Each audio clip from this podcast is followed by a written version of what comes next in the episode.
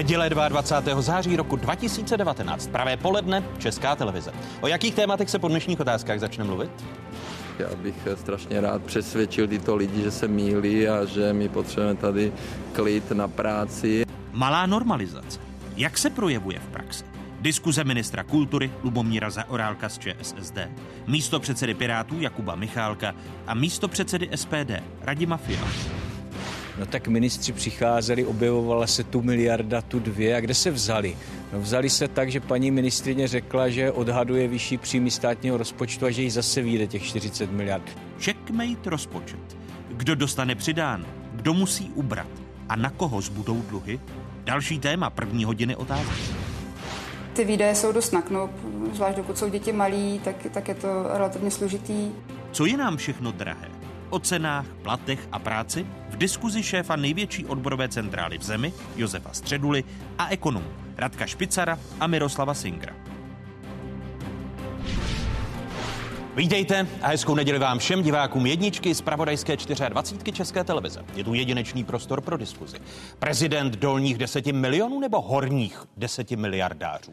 Hlava státu čím dál častěji vychází vstříc miliardářům, například v jejich zahraničních aktivitách, podřizuje tomu i zahraniční politiku státu, nebo v tlacích na prolamování limitů těžby uhlí a nově jim také hodlá zaručit i případnou beztrestnost. Nejnověji se Česká republika objevuje v zahraničních médiích jako země, v níž, citujme, Populistický prezident ochrání miliardářského premiéra před vyšetřováním z podvodu, jak o tom referovala agentura Bloomberg. V den svého prvního zvolení, tedy v lednu roku 2013, přitom Miloš Zeman oslovil veřejnost i těmito slovy. Chci být prezidentem dolních deseti milionů. Nechci být prezidentem kmotrovských mafií, které parazitují na této společnosti a vysávají z jejího těla krev a být prezidentem dolních deseti milionů, tedy být prezidentem všech občanů odprava doleva a naopak, je povinností každého, kdo byl prezidentem České republiky zvolen. Slova Miloše Zemana z roku 2013.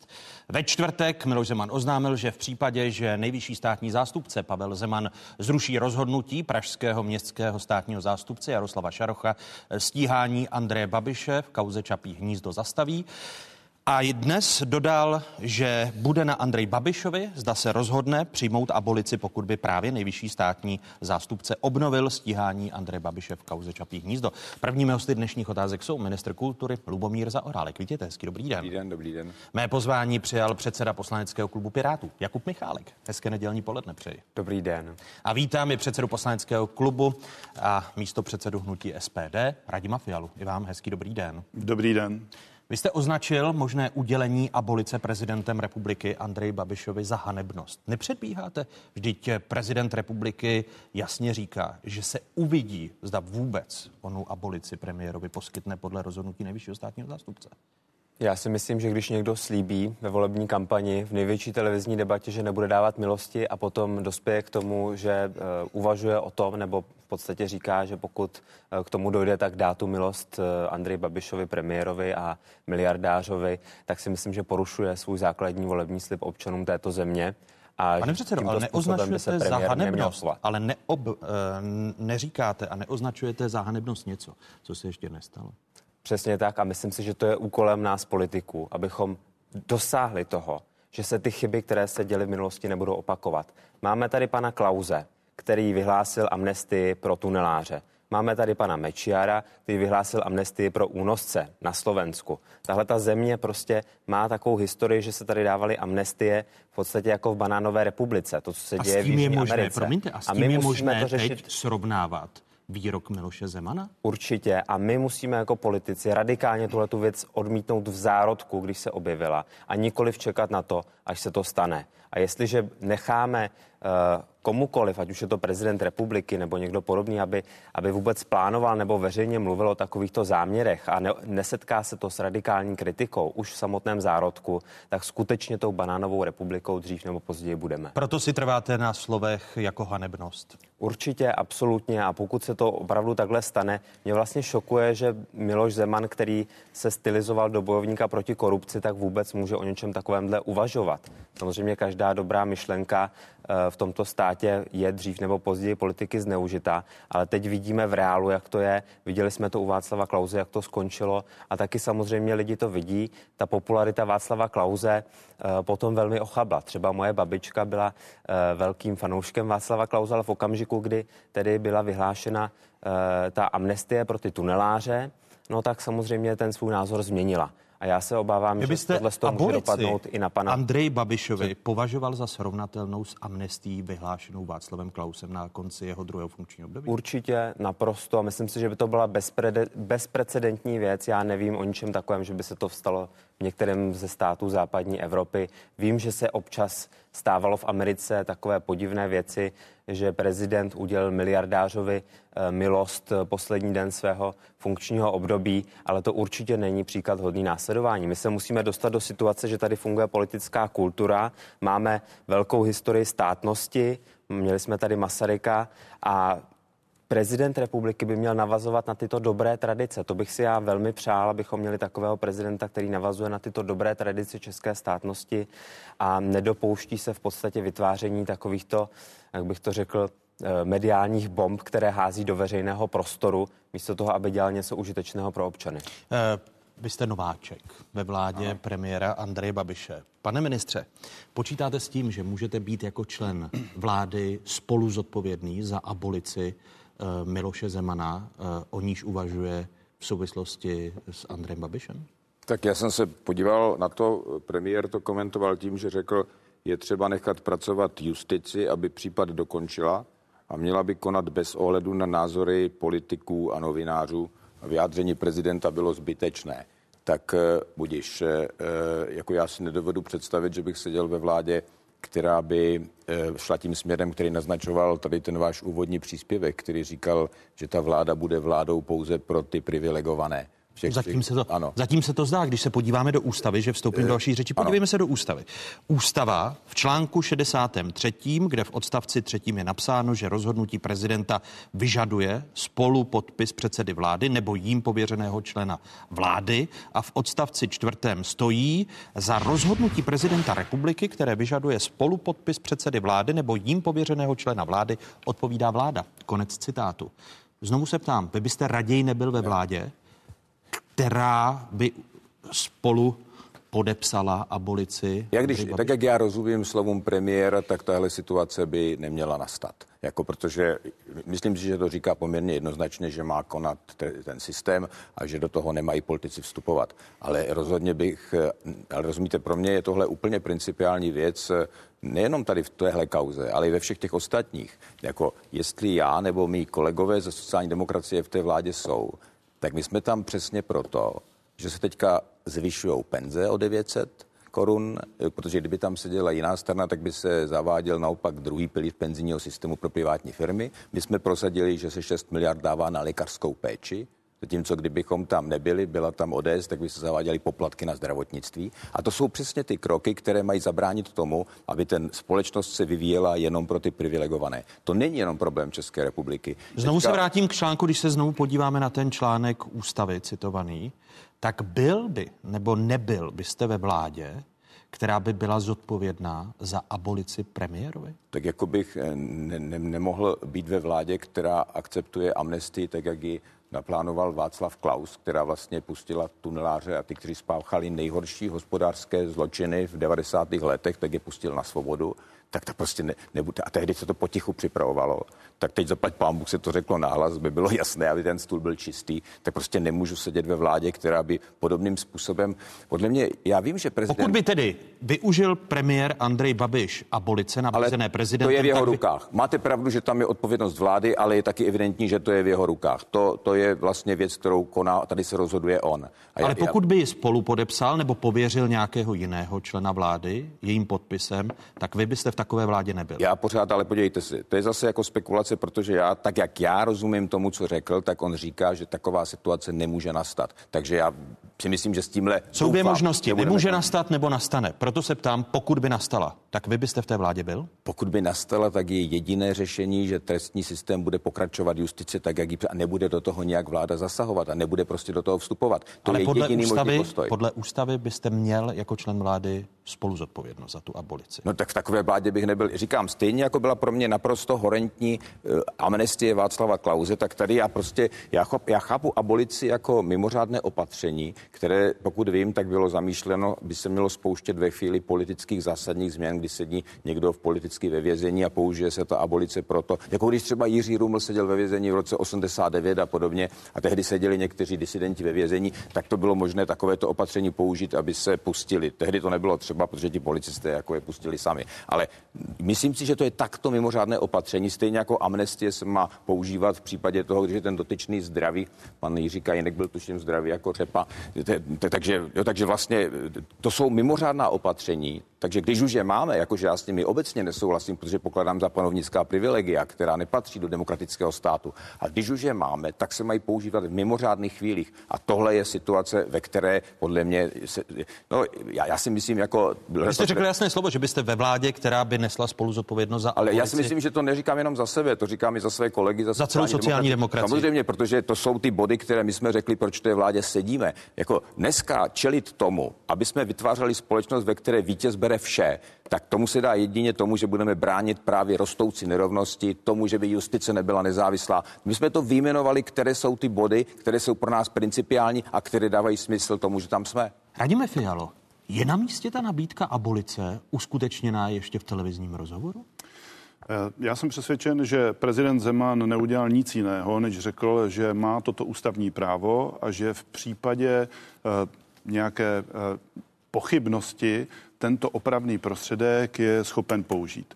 Nic se nestalo, on ho nepoužil, jenom upozornil, že ten opravný prostředek má a že Ale on má také dnes právo. v rozhovoru pro Blesk naznačil, že pokud Pavel Zeman by navrhl navzdory Jaroslavu Šarochovi, který celý proces dozoroval, a e, městskému státnímu zástupci Erazímovi, tak pokud Pavel Zeman řekne obžalovat, tak by prezident tu abolici Andrej Babišovi nabídl. Ano, já to chápu tak, že eh, to je mimořádná situace, eh, s kterou se státní zastupitelství potkává. V situaci, kdy eh, jedná o českém premiérovi, protože tato kauza je silně spolitizovaná. Je silně spolitizovaná už tím, že jde o premiéra, je silně spolitizovaná, že snad ne, ne, nebyla, neproběhla žádná schůze poslanecké sněmovny, kdyby se o této dotační kauze nehovořilo. Je spolitizovaná také tím, že se šetří čtyři roky, aniž by byl kdokoliv schopen říct jasný výsledek. A na konci té kauzy je vlastně situace, kdy dva státní zástupci řeknou, že je všechno v pořádku, že trestný čin se nestal. A já jenom znovu opakuji, Miloš Zeman neřekl nic jiného, že má ústavní právo a že kdyby třetí státní zástupce ten verdikt o 188, eh, o 180 stupňů otočil, že je připraven eh, tady toho opravného prostředku použít. My, myslíte, že jsou na místě ta slova, že by Pavel Zeman jako nejvyšší státní zástupce ten verdikt o 180 stupňů eh, otočil, když v úplném závěru, a máme to tady černé na bílém, to usnesení Městského státního zastupitelství v Praze, kterým eh, Jaroslav Šaroch a později i městský, sta- tady více černé než na bílém, ale v úplném závěru je tady jasně napsáno, že z uvedeného důvodu, píše Jaroslav Šaroch, eh, jsem proto dovodil, že jednání obviněného Andreje Babiše nebyly naplněny všechny znaky skutkové podstaty trestných činů, pro které bylo proti ním zahájeno trestní stíhání. Je evidentní, že skutek, pro který se trestní stíhání vedlo, se stal. To znamená, na mnoha místech té zprávy je napsáno, že došlo k účelovému obcházení zákonů, ale není to trestný čin. Není to trestný čin podle jedné z interpretací. To znamená, je možné mluvit o 180 stupňovém otočení toho případu, když Jaroslav Šaroch tvrdí, že to bylo účelové jednání. Já, já osobně, byť nejsem právník, tak eh, si myslím taky, že skutek se stal. Státní zástupci řekli, že tento skutek nebyl trestním činem, ale to je jenom jedna část té věci. Samozřejmě. A znovu se vracím k tomu, nabízet abolici. My se nacházíme v, v poměrně složité politické situaci, kdy například víte, že státní zástupci teď se řeší, bude se řešit zákon o státním zastupitelství. Státní zástupci si budou hledat svou pozici v tom zákoně i v, tom, i v té v politice, takže uh, není to úplně jednoduché. Chci jenom říct, že ty tlaky uh, budou ze všech stran. Budou i na premiéra, budou na ministrině spravedlnosti, na druhou stranu budou na státní zastupitelství. A mají takže... politici ty tlaky zvyšovat, včetně ne, prezidenta roz... republiky. Není ne, ta ne, rozhod... o abolici tlakem na Pavla Zemana? Ne, rozhodně ne. Já bych řekl, že je to jenom upozornění, že tady existuje opravný prostředek, který prezident eh, má jako právo a že je připraven ho použít. Tečka. Změní se postoj vašich politických stran, protože v příštím týdnu v poslanecké sněmovně eh, se máte věnovat dvěma zásadním věcem. Eh, ústavní žalobě na prezidenta republiky, kterou poslal do poslanecké sněmovny Senát a stejně tak je tady návrh Pirátů, který má posílit nezávislost státního zastupitelství. V této atmosféře tohoto týdne a abolice se bavíme o těchto dvou věcech. Změní se nějak postoj vašich politických stran k těm eh, dvěma věcem, o nich jsem mluvil, Lubomíre za Mně se asi se nezmění. Víte, eh, teď jsem četl ten rozhovor s profesorem Pavlíčkem někde, který říká, on tam upozorňuje na to, že vlastně my jsme neustále konfrontováni s tím poměrně volným vykládáním ústavy. Vlastně začalo to u Václava Havla, pak to pokračovalo u Václava Klauze a dneska, když Miloš Zeman má dokonce ještě přímý mandát z voleb, tak jako jsme tedy konfrontováni ještě, ještě s více provokujícími postupy. Ale já tady sdílím ten názor, že mi tady nám chybí několik tisíc stránek toho spisu a ten názor, že by politici, že by neměli do toho vstupovat, to si myslím, že je to, mně nepřipadá, že rozebírání toho spisu nebo části toho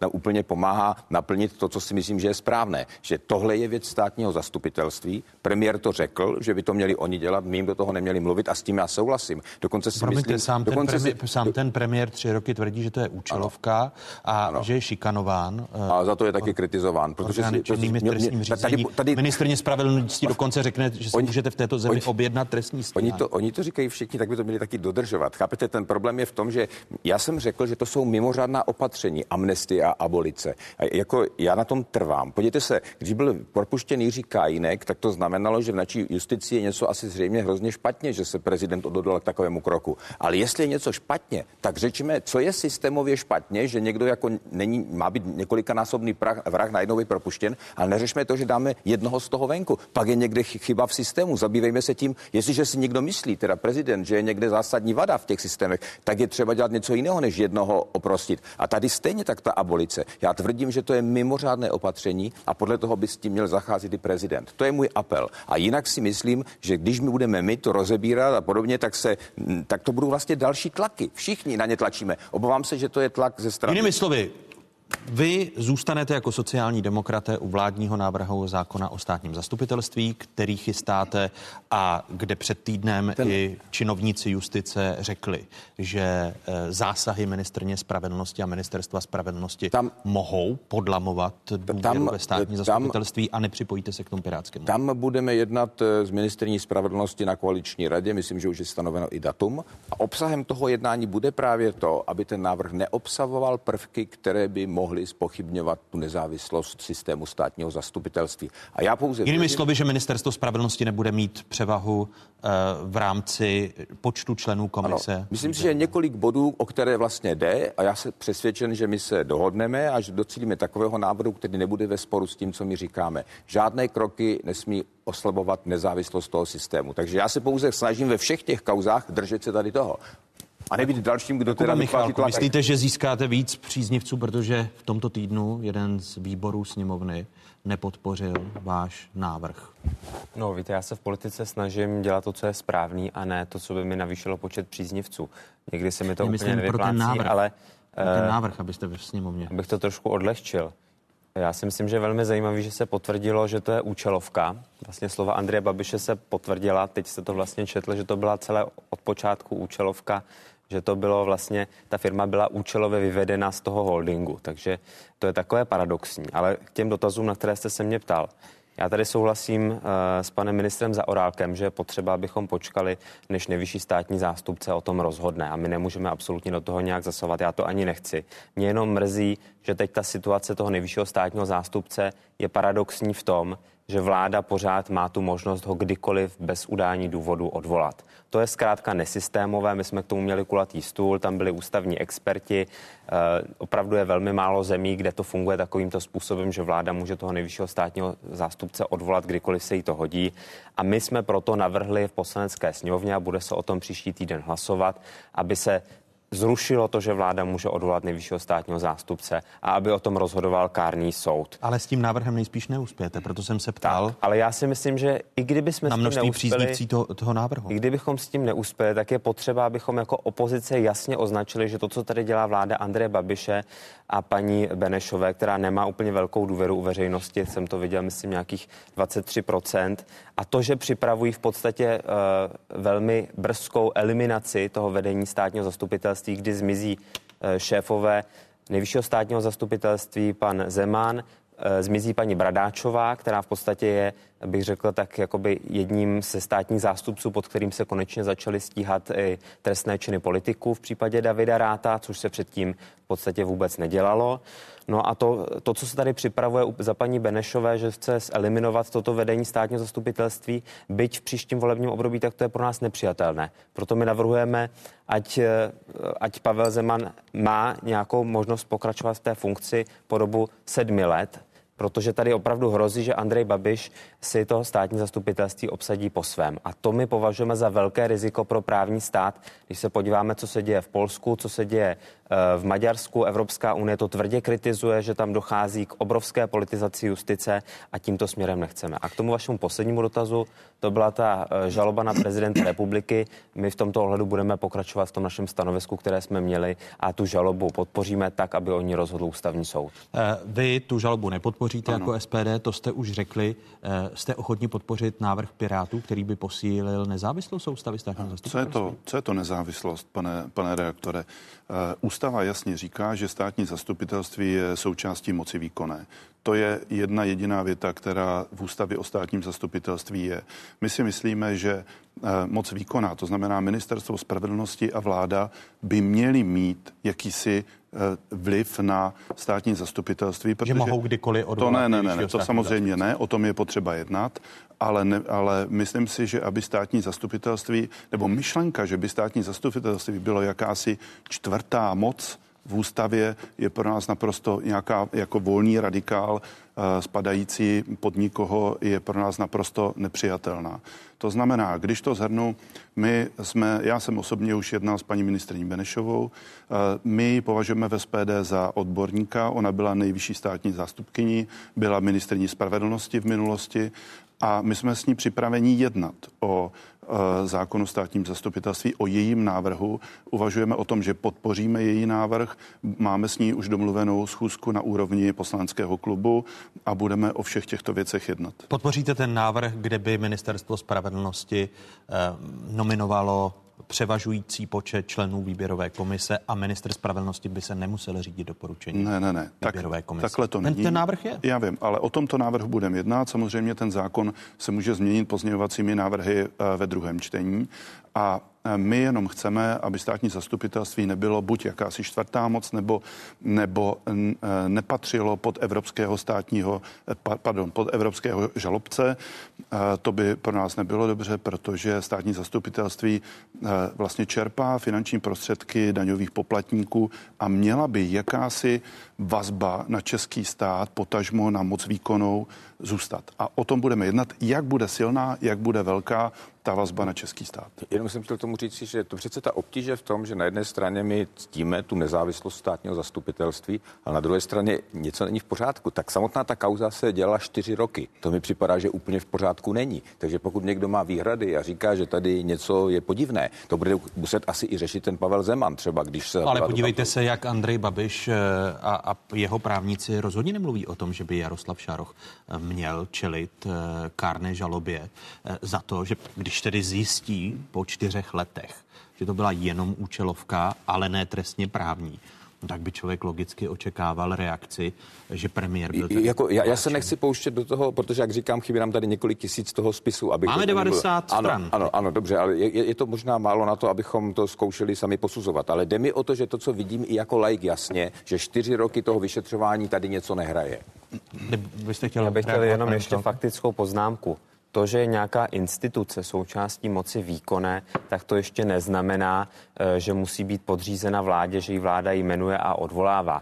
Eh, součástí moci výkonné jsou i nezávislé úřady. Máme tady například Úřad pro ochranu osobních údajů, máme tady Úřad pro ochranu hospodářské soutěže, který tedy funguje tak, jak funguje, bohužel. Nicméně součástí moci výkonné jsou i instituce, u kterých je nějaký, řekněme, složitější vztah. Není to tak, že by vláda mohla odvolat šéfa těchto úřadů, ale je tam potřeba nějaká součinnost více institucích. Takže proto úplně stejně eh, jsme navrhovali my, aby u toho u toho nejvyššího státního zástupce byla ta součinnost, že vláda nebo moc výkonná může podat návrh na odvolání, ale podává se, podává se v rámci kárného řízení a ve výsledku o tom rozhoduje soud. Jaký je stav demokracie v České republice? V mezinárodních eh, srovnáních Česká republika padá, ku příkladu v mezinárodním eh, srovnání časopisu The Economist. Eh, objektivně se podle politologa Tomáše Lebedy stav demokracie v Česku zhoršuje. A co na to vládnoucí politická třída? Poslechněme si Lebedova slova která zazněla nedávno v otázkách. Mluvte o naší zemi pozitivně, těšte se z toho, že prostě ekonomika roste a hlavně se nám do té naší práce moc nemotejte, protože my prostě víme, jak to udělat správně, abyste se měli dobře a užívejte si svůj soukromý život. Taková v podstatě malá normalizace. V souvislosti s těmito slovy Tomáš Lebeda také mluví o tom, že významná část politické reprezentace, včetně nejvyšších ústavních činitelů, obdivují model demokracie azijské, to znamená zajištění ekonomické eh, solidarity, ale přitom omezování lidských práv. Eh, myslíte si, že prožíváme malou normalizaci Lubomíra za orálku? To je skoro úplně nešťastné, pokud takové věci vůbec zaží, jako zaznívají. Já jsem zažil normalizaci. Politici říkají, klid na práci. Ano.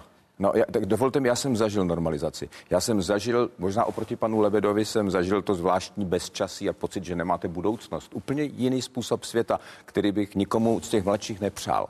Ale tohle je nějaká česká nemoc, že my eh, rychle začneme srovnávat, to je jako protektorát, nebo to je jako, jako rozumíte, že, že vlastně děláme naprosto nepřípadné paralely k minulosti, které podle mě zásadně selávají. My jsme dneska žijeme v úplně jiné době. My žijeme v době, ve které čelíme velkým změnám. Já si myslím, a, a které by bylo třeba pochopit a ne si myslet, jako že se někam vracíme zpět, protože tohle, tohle je minulost, jako která nám teďka moc nepomůže. A co se týče toho, eh, co se týče toho, eh, čemu čelíme, tak to podle mě pochopení toho najdeme jinde, než, než v tomhle případě, v, té, v tomhle nešťastném výroku. No počkejte, A... když se podívám na to, co Tomáš Lebeda také říká ano. na základě fakt, že eh, části politické reprezentace je blízká v vozovkách demokracie azijského typu. Ale... Vy, vy jste, když jste byl ministrem zahraničí, připojil jste se k výzvě čtyř v rámci česko-čínských vztahů. Teď jste kritizován čínskou ambasádou. Tady vidíme prohlášení čínského velvyslance ze 13. září letošního roku. V nedávné době došlo k určitým třenicím v oblasti kulturní výměny mezi Čínou a Českem. Jehož prvotní příčina je na příslušné straně České republiky. Odpovědné osoby českých kulturních orgánů, tím má čínský velvyslanec na mysli asi vás, bohužel nezohlednili fakta a bez vyslechnutí druhé strany vznesli neopodstatněná obvinění vůči Číně, se kterými nesouhlasí musíme a vyhrazujeme se proti takovému chování.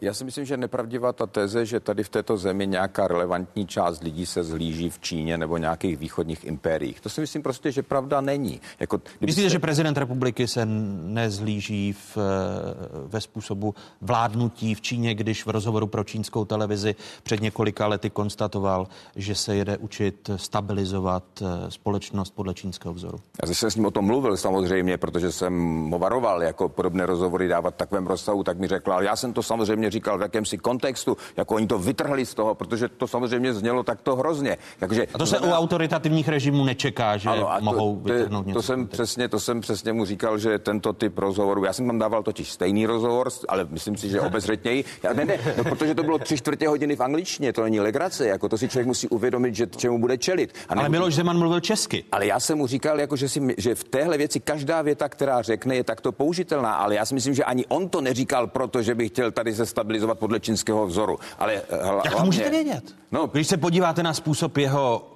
Protože si myslím, že jsme dělali nějakou zahraniční politiku a pokud vím, tak ten její směřování nikdo nezměnil a je evidentní, kam ta zahraniční politika patří. Takže my přece, my přece víme, že dneska, a to je přece vším, čím tady jsme, těmi tepnami jsme spojeni s určitými státy a zeměmi a to přece z toho nemůžeme vyskočit, dokonce možná ani kdybychom chtěli. Takže já tvrdím, že tohle je strašení a ten problém vlastně podle mě toho, uh, ano, Češi jsou pragmatičtí, je to takový ná, ná, národ, který hledá na výsledky, jako má zvykat si na demokratický dialog a debatu ve sněmovně, to je možná pro nás skutečně obtížné, ale je to jiný typ problému, než je ten, který... A já, já Promiňte, si... pane, pane ministře, nestali jsme se svým způsobem čínským vazalem, když vaše slova, kterými jste kritizoval čínského velvyslance, tak čínská strana odrazí tím, že odpovědné osoby českých kulturních orgánů nezohlednili fakta a bez vyslechnutí druhé strany vznesly neopodstatněná obvinění vůči Číně.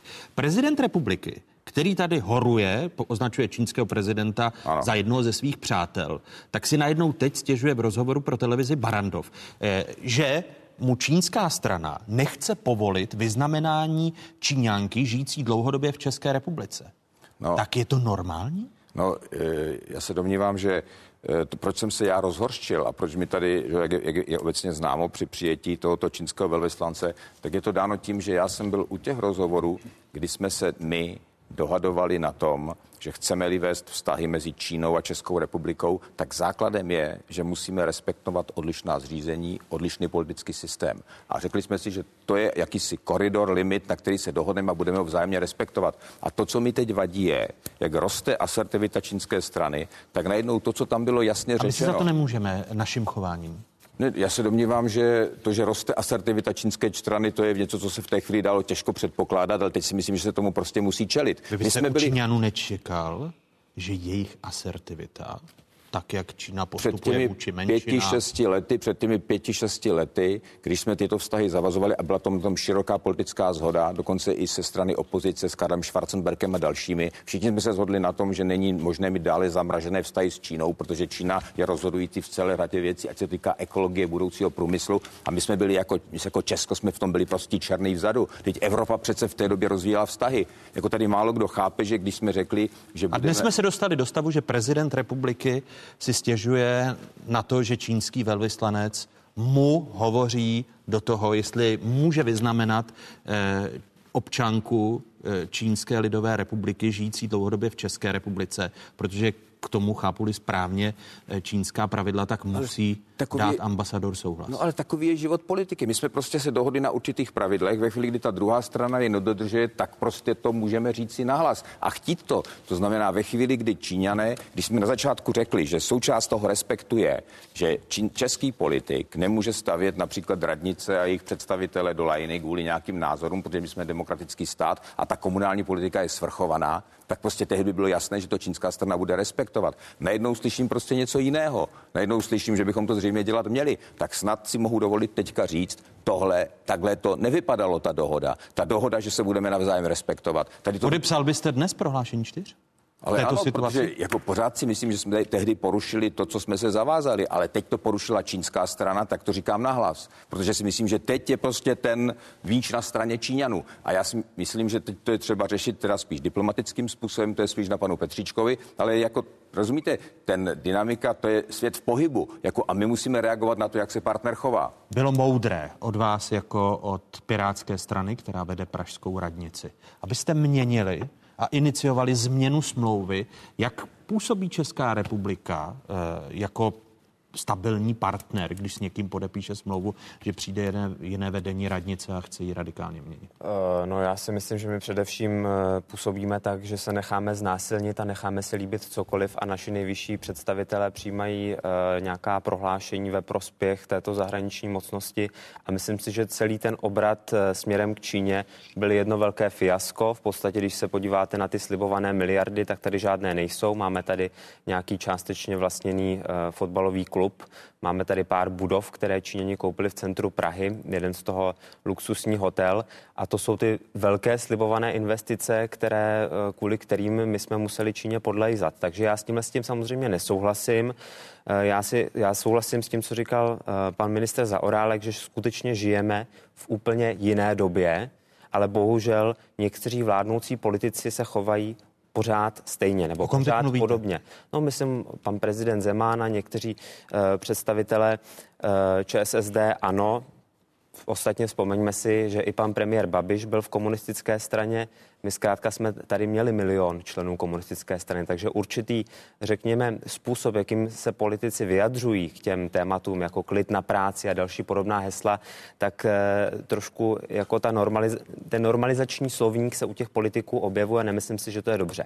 Já si myslím, že my jako Pirátská strana jsme udělali to, co bylo potřeba. My jsme to říkali od počátku, když se ta smlouva uh, schvalovala. Mě velmi mrzí tedy, že Eh, tam probíhaly dost nestandardní věci, když se ta smlouva schvalovala, v podstatě polovina pražské ODS proto hlasovala, polovina proto nehlasovala, se tam v podstatě nějakým způsobem asi slibovali za něco ty hlasy a my jsme upozorňovali, že ta klauzule, která je v příslušném článku té smlouvy, že Česká republika uznává, já nevím, co politiku jedné Číny uznává, že Tajvan bude závislý eh, na Číně a tak dále. Jinými slovy, za tu tak šlamastiku může nepatří... předchozí vedení Prahy Přesně. a my jsme to říkali, my jsme to říkali Adriáně Krnáčové, že to je naprosto nevhodné, že tato věc nepatří do té smlouvy, do komunální smlouvy, není ani v jiných sesterských smlouvách, které má Peking s dalšími městy. A samozřejmě paní primátorka Krnáčová se tehdy velmi snažila a myslela si, že když bude patřičným způsobem eh, podlezat čínské straně, takže dostaneme pandu a že to bude její velký politický úspěch. A skončilo to samozřejmě naopak fiaskem. Tak není. Takže my jsme tady měli od pana eh, Zemana v podstatě tu doktrínu, že se obrací naše zahraniční politika směrem k Číně. Já se domnívám, že to souvisí s biznesem pana Kellnera, který tam má eh, home credit a další investice, že je potřeba, aby, že pan prezident mu chtěl pomoci, aby tyto investice v Číně s tím úrokovým biznesem nebyly ohroženy a to je určitě věc, kterou my podporovat nebudeme. My tedy do, my podporujeme... do, dotáhnete do konce to, že vypadne Eh, ten článek? určitě my jsme usilovali samozřejmě o to, aby se to nějakým diskrétním způsobem vyřešilo, aby se přejednala ta smlouva, ale to čínská strana odmítla, takže ta smlouva se určitě bude vypovídat.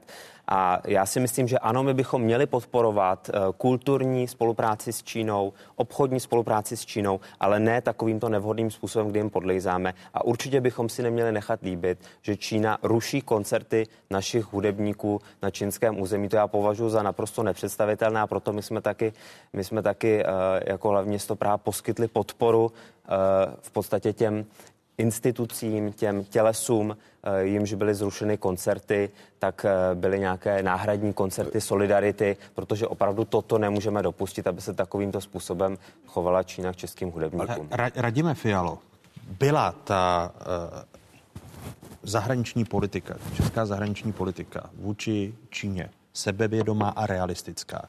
Když dnes prezident, eh, který patří k největším zastáncům dobrých česko-čínských vztahů, řekne, že velvyslanec eh, hodlá ovlivňovat koho vyznamená prezident republiky 28. října? Jo, já, pane redaktore, eh, o této, o této kauze nevím žádné detaily, protože je pravděpodobně úplně nová, že by velvyslanec, pravděpodobně to tak je, ale já k tomu nemůžu nic moc říct. Protože... Vycházím znovu, zdrojem je prezident republiky ano, do rozhovoru nečetl pro jsem to, Barandov. ale naopak chci říct, že všechno to, co tady řekl pan kolega Michálek, tak já s tím ani náznakem nemohu souhlasit, protože já si nemyslím, že by nás Čína nebo Rusko učili nějaké politice. Jestli tam tam pan prezident Zeman jezdí, já jsem rád, že tam jezdí, tak prostě jde o diverzifikaci obchodu, trhu a všech tady těch věcí a já myslím, že je to správné, protože nemůžeme být závislí jenom na Evropské unii. Konec konců za chvíli, za chvíli budeme mluvit o rozpočtu, o recesi v Německu, v Evropské unii a jestli chceme diverzifikovat trhy, tak tahle obchodní diplomacie si myslím, že je nejlepší, co pan prezident pro Českou republiku může udělat, aniž by to mělo jak, jakýsi politický kontext s tím, jak se chovají politici v České republice. Ale zatím Jenom... ta data neukazují, je... že by se po pěti letech eh, kvalitních česko-čínských vztahů diverzifikoval. Jenom krátká doba. Jenom, jenom je to krátká doba. Pane rektore, jenom fakt není čas. Pět, pět šest no, let nestačí. Tak, tak, tak jenom jako nemůžeme soudit americkou politiku dneska definitivně, protože nevíme, kde bude za rok, tak si, i když vypadá čínská politika zdánlivě stabilněji, tak jako dneska dělat soudy nad čínskou politikou a co se vyplatilo nebo nevyplatilo, je prostě předčasné a v ekonomice už vůbec ne. Je, ale jenom... já musím, já se omlouvám, ale jako víte, to mi připadá, že je fakt jinak, než to vidíte. Já na jedné straně hájím tu svrchovanost komunálu, že teda je opravdu suverénem, my mu nemůžeme do toho kecat, ale zároveň jsme se snažil s těmi komunálními politiky mluvit, protože bylo by pro Českou republiku neuvěřitelně výhodné, kdybychom dokázali mluvit silným jednotným hlasem, ale musíme to dělat samozřejmě jinak než v Číně. A teď mi jde o to, že jako nezlobte se, ale já jsem neměl si, já dneska si myslím, že tady není dost ochoty se bavit o tom, co třeba znamenají ty formulace v tom textu. My když jsme dohodli, že budeme respektovat jednotnou politiku jedné Číny, tak jsme respektovali politiku evropskou představu, a to je úplně něco jiného než ta čínská. A to je, vy jste, vy jste to Radimu, Radimu Fialovi vstup... Já bych to jenom dopověděl, pane ministře. Ale, ale mi, jde o to, že ta, ta, ta, a když já jsem ochoten respektovat vás, tak vy byste měli respektovat zahraniční politiku státu a zajímat se o to, proč některé věci děláme, protože ono to má z dlouhodobého hlediska smysl být sladěni. Já vám to nemohu přikázat, ale to, že to prostě klidně si zrušíte, protože vy si myslíte, že to k ničemu nevede, to mi připadá, že také není dobrá debata, to také není dobrý dialog. Tak respektujete svrchovanost samozprávy, ano nebo ne? Hlavní město Praha má právo si dát do smlouvy s městem Pekingem, co chce. Takže já si myslím, no. že vy byste to měl respektovat a pokud my nechceme, aby tam byla tahle ta klauzule, kterou si jednou tam Praha už jednou dala, kterou, jste si tam, kterou si tam Praha dala, když vy jste, vaši lidi tam byli, protože pan náměstek jsme, No, protože Kaucký, jsme to byli schopni tehdy komunikovat. Tak. A já jsem apeloval na pana primátora Hryba, aby se o tom bavil s ministerstvem zahraničí, aby pochopil, o Takže, co se jedná. Tak, takže skončilo, jako pokud chcete respektovat tu samozprávu, tak byste měli i respektovat tento postoj, že hlavní město Praha nechce mít žádné závazky, které se týkají. A zejména teď, když jsou ty, teď, když žijeme v době, kdy dochází k potlačování demonstrací v Hongkongu a dalším podobným represivním akcím Číny vůči těm vůči těm teritoriím, které si Čína nárokuje, tak myslím si, že teď je velmi nevhodné, aby se tímto způsobem, eh, abyste se vlastně v podstatě tímto způsobem... Takže vy si s tím ministrem neměli byste, nesednete, vy to víte lépe. No, neměli byste vy respektovat eh, zahraniční politiku ministerstva zahraničí Ale... a minimálně s nějakým dialogem s nima mluvit o tom, jak se bude Česká republika navenek chovat. Ale my vůči komukoliv. respektujeme zahraniční politiku. Tady jde čistě o to, abychom ten článek, který se týká skutečně zahraniční politiky státu, tak aby nebyl ve smlouvě mezi dvěma sesterskými městy, protože v komunální diplomaci nemá co dělat. A pokud my jsme si to tímto nevhodným způsobem nechali vnutit, my jsme v podstatě přišli o vlastní suverenitu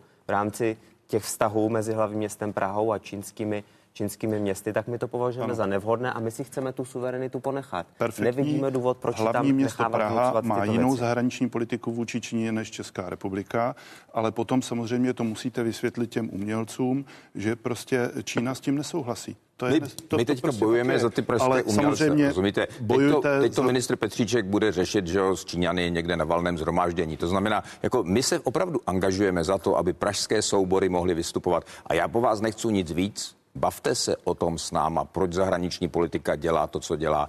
Jako zahraniční politika je plná diplomacie, která není veřejná, která nemůže být veřejná. My prostě musíme některé věci sdělovat e, opatrně, protože a, a pak se bavit se o tom smyslu těch kroků. Já prostě si myslím, že to, že jsme navázali vztahy s Čínou, takže to mělo smysl. I když vím, že ten vývoj v Číně teď není příliš. Pane ministře, ale my to ale děláme promiňte, z dlouhodobého hlediska. Vy když jste zmínil vašeho stranického kolegu a vládního kolegu Tomáše Petříčka. Ve sněmovně se tento týden diskutovalo o česko-čínských vztazích. Česká diplomacie právě podle slov ministra zahraničí Tomáše Petříčka chce vůči Číně, cituji, vystupovat realisticky a sebevědomě. Náš zájem je vést s Čínou aktivní, otevřený dialog, zároveň ale být realističtí, být schopni hovořit nejenom o ekonomických otázkách, ale také o otázkách politických, včetně takových témat, která možná Čína vnímá citlivě, ale jsou pro naše hodnotové zaměření důležitá, jako jsou třeba lidská práva. Stejně jako to dělají naši partneři na západě, Slova Tomáše Petříčka, když tedy, pane ministře, eh, čínský ambasador po vašich slovech, kde jste eh, řekl, že to bylo příšerné setkání s ním, když vás parafrázuji, poslouchat jeho slova a pak eh, tady je prohlášení, že odpovědné osoby českých kulturních orgánů bohužel nezohlednili fakta a bez vyslechnutí druhé strany neopodstatně na obvinění vůči Číně vznesli, se kterými nesouhlasíme a vyhrazujeme se proti takovému chování. Jaká by teď měla být česká sebevědomá politika vůči Číně? Poté, co jsme tady svědky chování čínského velvyslanectví v Praze. Vy dobře víte, že já nebudu mluvit za pana ministra Petříčka a že je pro mě naprosto nevhodné, abych mu vzkazoval, co by měl dělat. On to ví dobře sám. Já vám mohu říct jenom to, že eh, to, co snad mohu říct, je, že já se domnívám, že tento diplomat vlastně překračuje svou diplomatickou roli. Prostě to, co dělá, to, to začíná být politika, která mu nepřísluší. Takže já, já mohu pouze... Chování čínského ambasadora v Praze tedy nevhodné. Ano, je, je nevhodné, protože i tím, jak vystupuje, to, co dává na Twitter a to, jakým způsobem se projevuje, podle mě to překračuje. Ale to musí řešit někdo jiný. Já říkám, toto teďka není primárně moje, je, patří to ministru zahraničí. Ale kdybyste byl ministrem bude... zahraničí, vy byste požádal čínskou stahu o stažení toho ambasadora? Ale to je stejná otázka, jako, jako že se ptáte mě, co má dělat pan minister. Já na to nechci odpovědět, protože to není moje métier teďka. Takže já vám říkám teď jenom svůj názor a myslím si, že minister zahraničí ví dobře a nepotřebuje moje rady. Já si myslím, ano. že základní problém je, že my nemáme úplně tu jednotnou, zejména ve vztahu k Číně, zahraniční politiku, protože my tady v reálu máme tři ministry zahraničí. A to je pan prezident, který si hraje na ministra zahraničí, pan premiér, který si hraje na ministra zahraničí a pan ministr zahraničí, který vůči ním nemá úplně silnou pozici. Takže to, co by měla udělat vláda, je, aby ti, spíš tito tři lidé si to vyříkali, jestli teda budeme jezdit do té Číny se tam učit, jak stabilizovat společnost, anebo uh, jestli dají dohromady nějakou sebevědomou zahraniční politiku, která bude primárně orientovaná na demokratické státy a bude taky, eh, řekněme, zohledňovat to, jak tady říkal pan eh, předseda Fiala, nějaký obchodní a kulturní výměny s těmi, s těmi řekněme, státy, které nejsou tolik demokratické. Ale ta politika přece je, to, to určuje ministerstvo zahraničí. Ale když my se podíváme, jako já bych, vy jste říkali, že pět let je málo na to, aby se prokázal. Absolutně. No my se můžeme podívat na data ale čínského podívejme se, česko-čínského obchodu. Mě by Podívejme se na ta data. Promiňte, pane, poprosit, ne, jestli můžu ještě poprosit. Ne, já s dovolením ukážu nejdřív, nejdříve jo. fakta. Nejdříve fakta. Uh, podíváme se na ta data. Český vývoz do Číny se za posledních eh, pět let pohybuje kolem 50 miliard korun, to znamená nemění se. Uh, zatímco dovoz z Číny je takřka desetinásobný. Loni export dosáhl podle dat ČTU promiňte, Českého statistického úřadu, 56 miliard korun, import z Číny činil 568 miliard. Deficit Česka tak v loňském roce byl 512 miliard korun. Jak dlouho to tedy musí trvat, eh, než se to projeví v obchodě? Tak vy tam některá čísla máte a některá nemáte, že jo? Jako vám tam třeba chybí turismus, jako příliv čínských turistů, což má obrovský efekt, jako nejenom pro Prahu, hlavní město, takže já si myslím, že to jsou jenom vytažená čísla. No. A je to přesně to, já to pokládám v této no je to obchodní za, bilance. Je to zjednodušené, protože jako, kdybych vám řekl, kde jsme v některých zemích, se podařil úspěch a jak dlouho to trvalo, tak zjistíte, že to je často 10-15 let. Jako měříte teďka v této chvíli něco, co se opravdu posuzovat nedá. A jako my jsme vsadili ne, na určitou Investice kartu, dokonce podle dat. A já prostě tvrdím, že kooperace to, a komunikace je lepší než zmrazené vztahy. Tady, já, se, já jsem mluvil, nechtěl jsem se do toho skočit, pan Ale ministr, jasně, ano. a tak pan ministr vždycky se rozpovídá. Ale ten seznam těch, my bychom to neměli podle mě měřit jenom podle obchodní bilance.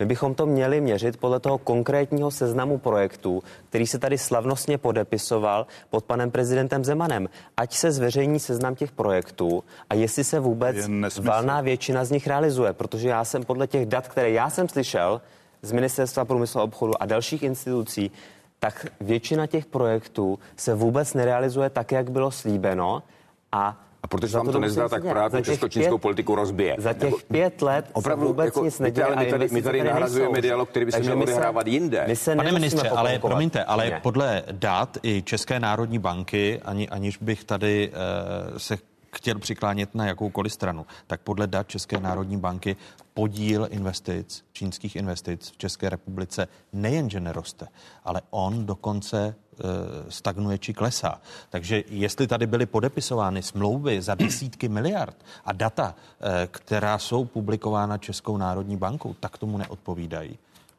Ale ty čínské investice ve světě obecně přece procházejí celou řadou problémů, které taky neplánovala asi Čína ani my. To znamená, ten, to je určitý vývoj, jako a teď jde o to, že my jsme ty vztahy, třeba já jsem to dokonce tehdy někdy, někdy tolikrát zdůrazňoval, že, ale ono to lze dohledat, že já vlastně jsem říkal, že my obnovujeme vztahy s Čínou ne kvůli úzce ekonomickým zájmům, ale protože tvrdíme, že dneska celá řada našich partnerů, Francie, Německo, Polsko, všech v Evropě, dneska mají určitou úroveň vztahu, kterou my nemáme. Že tam nešlo o to, a já jsem říkal, já nechci, to jsem říkal už tehdy, mně nejde o to, abych za pět let měl nějaké čísla. Já jsem říkal, že tady jde o něco zásadnějšího. Jde o to, že si myslím, že o budoucnosti no. světa bude rozhodovat, rozhodovat to, jestli dokážeme nebo nedokážeme kooperovat s těmi, kteří jsou dneska významní významnými hráči. A Česko se toho účastnilo dokonce po boku Evropské unie a politiku, kterou jsme dělali, byla evropská politika a k té jsme se připojovali. Jako a vy tady, jako takže já říkám, to je debata, kterou bychom fakt měli vést někde jinde, měla by vést Praha s ministerstvem zahraničí, ani ne se mnou dneska.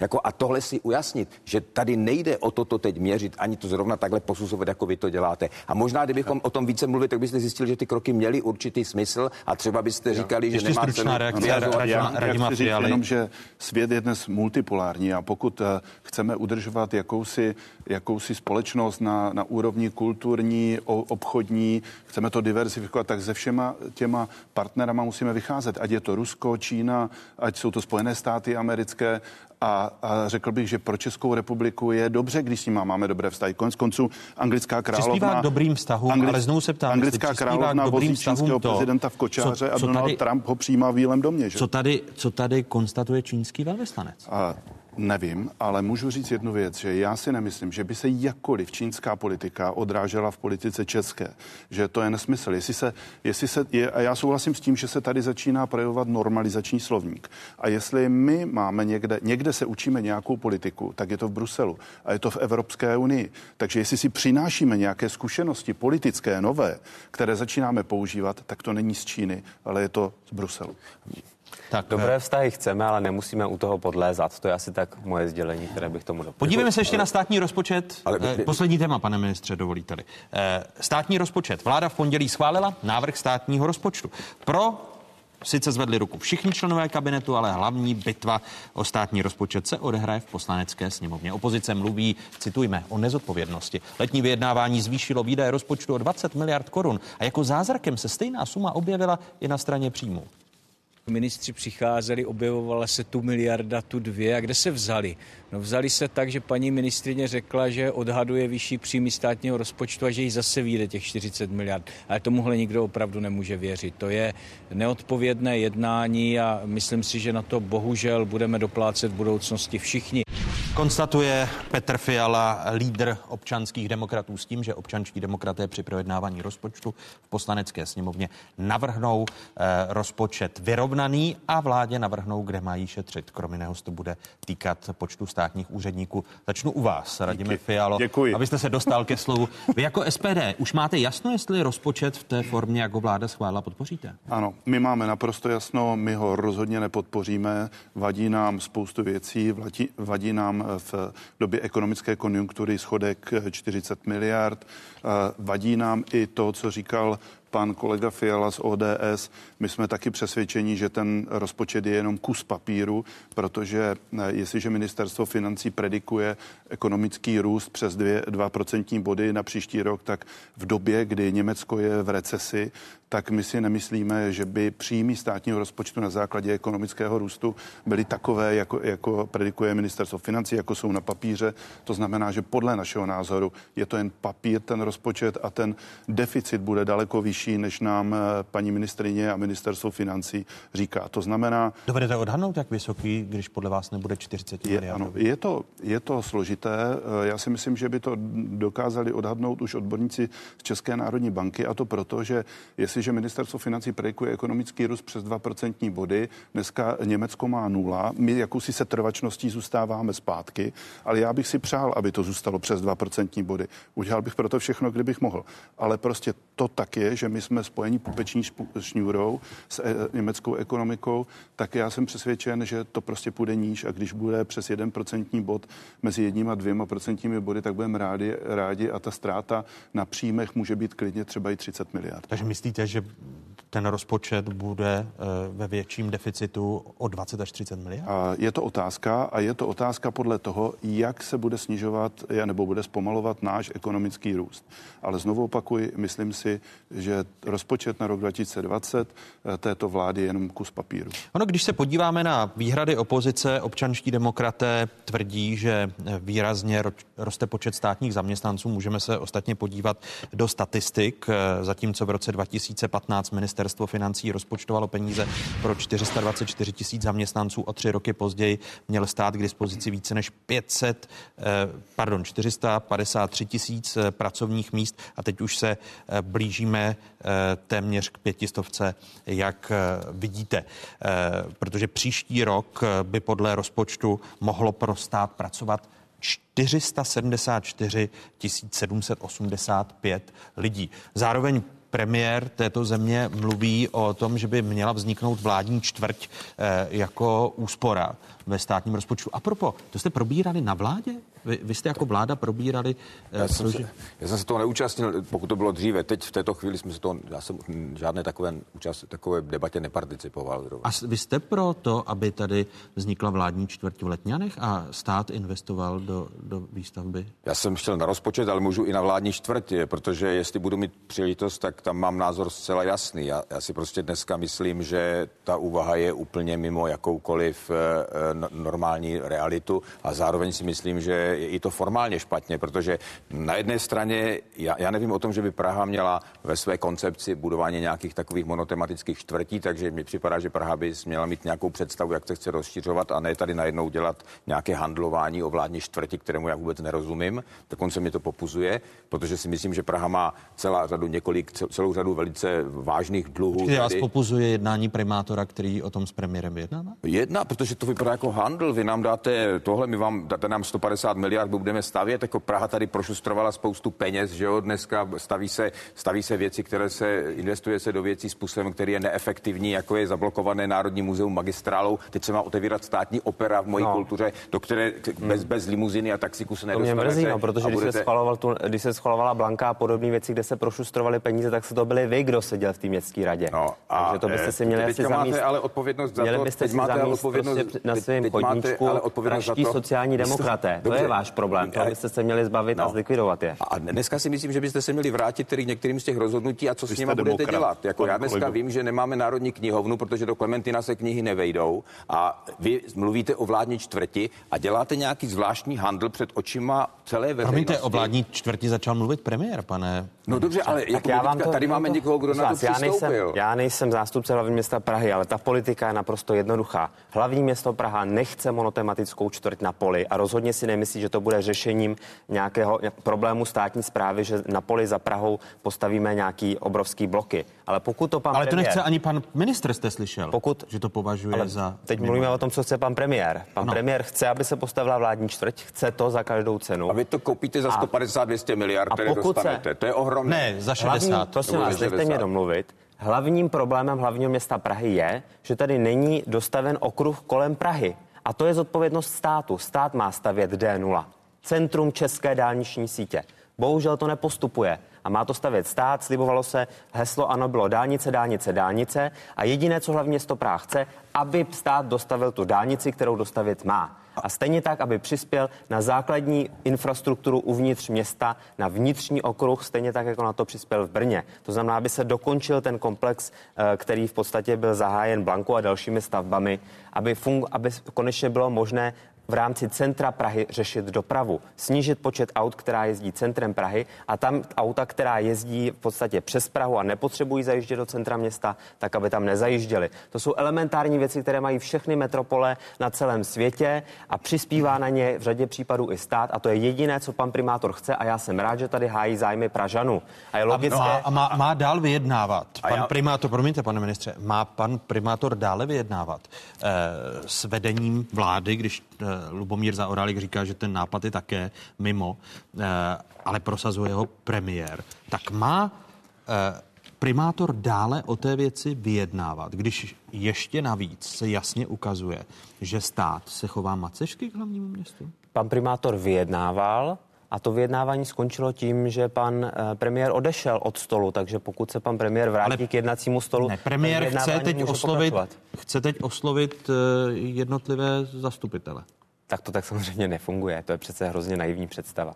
No, ale premiér jako, má jednat s primátorem Víte hlavního se, města Já když Prahy. se na ten rozpočet podívám, na ten svůj, tak co mi tam hlavně vadí, je naprosté poceknutí regionu. Budování infrastruktury, kulturní, regionální. No, jako to, tam se, to tam se prostě podle mě zmizelo a místo toho se vlastně jediné velké investice dělají v Praze, která je dělá tak, jak je vidíme, že je dělá. Že ty klíčové jí chybí a ty, které dělá dneska, tak to vypadá zhrůzostrašně. Jako opravdu pojďte se podívat na to otevírá státní opery. Když, když, když se tam chcete dostat, tak musíte jít přes strašný podchod a park s feťákama. Jako takhle je to tady organizované. Jaký investice dělá Praha? To mě řekněte. Praha téměř za, za vlády ČSSD ano neinvestovala. Ty všechny investice, které se dělaly v Praze, tak se rozhodovaly za vaší vlády ano a ČSSD ne. na centrální úrovni. Jakou investici Praha dělala v minulém volebním Ale období? prosím vás, investice... Žádný investice Praha Pane ministře, a vy, vy, tedy, vy, tedy premiérovi, vy tedy premiérovi, když chce investovat do vládní čtvrti, tak rozmluvíte mu to? Já mohu říct, při první příležitosti začnu o tom mluvit na vládě, prozatím jsem ji neměl, ale dneska mi připadá, že ten přístup je prostě skandální. Jako v kultuře vidím to. Je skandální že... tedy stavět vládní čtvrť? Absolutně, no, protože nejsou peníze jinde. Protože já dneska, dneska vidím v tom rozpočtu, že Praha je město, které dává nejméně na kulturu, protože všechny ty instituce platí stát. Národní divadlo platí stát. Tyhle velké instituce kultura v Praze se platí státem. Vydáváte nejmíň a v této chvíli, když vidím, jak zacházíte s těmi velkými prostředky, nedokázala se Praha ani rozhodnout, že si postaví. To není vaše vina. Čili to není nejmíň z čeho? My dáváme nejmí na kulturu. Na kulturu eh, prostředků. Máme obrovské kraje, poč- kraje dávají na kulturu všechny víc než vy, protože vaše klíčové instituce jsou prostě hrazené státem. Ale Budiš, my jsme, metropole, my jsme město. To, vy ale... tady pletete pátý přes devátý. Kraj Já se omlouvám, aby děti nepřišli, diváci jedničky, aby nepřišli o pohádku. Přepněte si na spravodajskou 24, kde otázky pokračují po stručných zprávách. Loučíme se z diváky jedničky, pokračujeme na spravodajské 24. My se skládáme na vaši kulturu.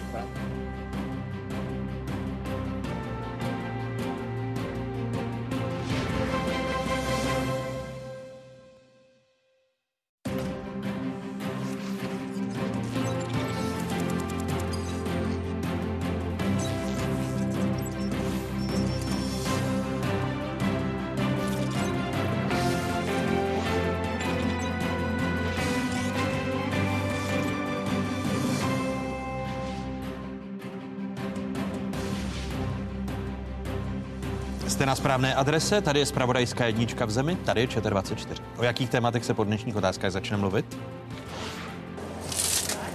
Všechno to bude takhle? Všechno. 59. Rostou platy, ale rostou i ceny. Komu už je líp? Diskuze předsedy největší odborové centrály v zemi Josefa Středuly a ekonomů Radka Špicara a Miroslava Senka. No neutěšený stav. Není kde brát v současné době. Nikdo vám nechodí do práce, nikdo o tu práci jako by neměl zájem. Práce je všude dost a nejsou lidi. Pro koho je práce a kteří lidé chybějí? A je pravděpodobnější konec levné práce nebo konec práce? Další téma druhé hodiny otázek. Ještě jednou vám všem hezké nedělní odpoledne divákům z Pravodajské 24. Stále je tu jedinečný prostor pro diskuzi. Ceny zboží v Česku rostou v srpnu opět téměř 3% tempem. Zdražovalo se tak víc, než očekávala i Česká národní banka. Zatímco ještě na začátku loňského roku ceny rostly mírněji, teď se inflace drží nad hranicí 2% už od ledna. Podívejme se na data.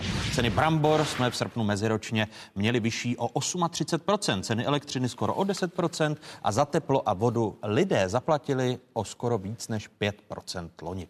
Eh, dražší oproti Loňsku byl i plyn a vodné a stočné. Dalšími hosty otázek jsou předseda Českomoravské konfederace odborových svazů Josef Středula. Vítejte, hezký dobrý den. Hezké odpoledne, děkuji za pozvání. Vítám viceprezidenta Svazu průmyslu a dopravy Radka Špicera. Hezký dobrý den. Hezké odpoledne. A mé pozvání přijal i bývalý guvernér České národní banky, ekonom Miroslav Singer. Vítejte, dobrý den. Dobrý den. Začněme u inflace. Jak výrazná jsou, a začnu u bývalého guvernéra, eh, jak výrazná jsou proti eh, proinflační rizika v tuzemské ekonomice, když se inflace pohybuje opakovaně nad cílem České národní banky? Tak eh, Česká národní banka tam má eh, plus minus 1% eh, tolerance, protože cíl se přesně dosahovat nedá. Navíc já jsem zrovna zažil během své, svého výkonu funkce rok, ve kterém se Brambor urodilo nejméně někdy od 20.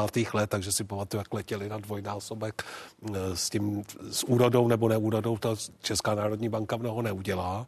To je, to je věc, kterou výjimkuje. Já myslím, že dohromady v té ekonomice, která je lehce nad hranicí svých kapacitních možností je vidět náznaky nebo známky toho, že ty ceny můžou najednou trošičku růst, ale není to nic, co by mělo znepokojovat.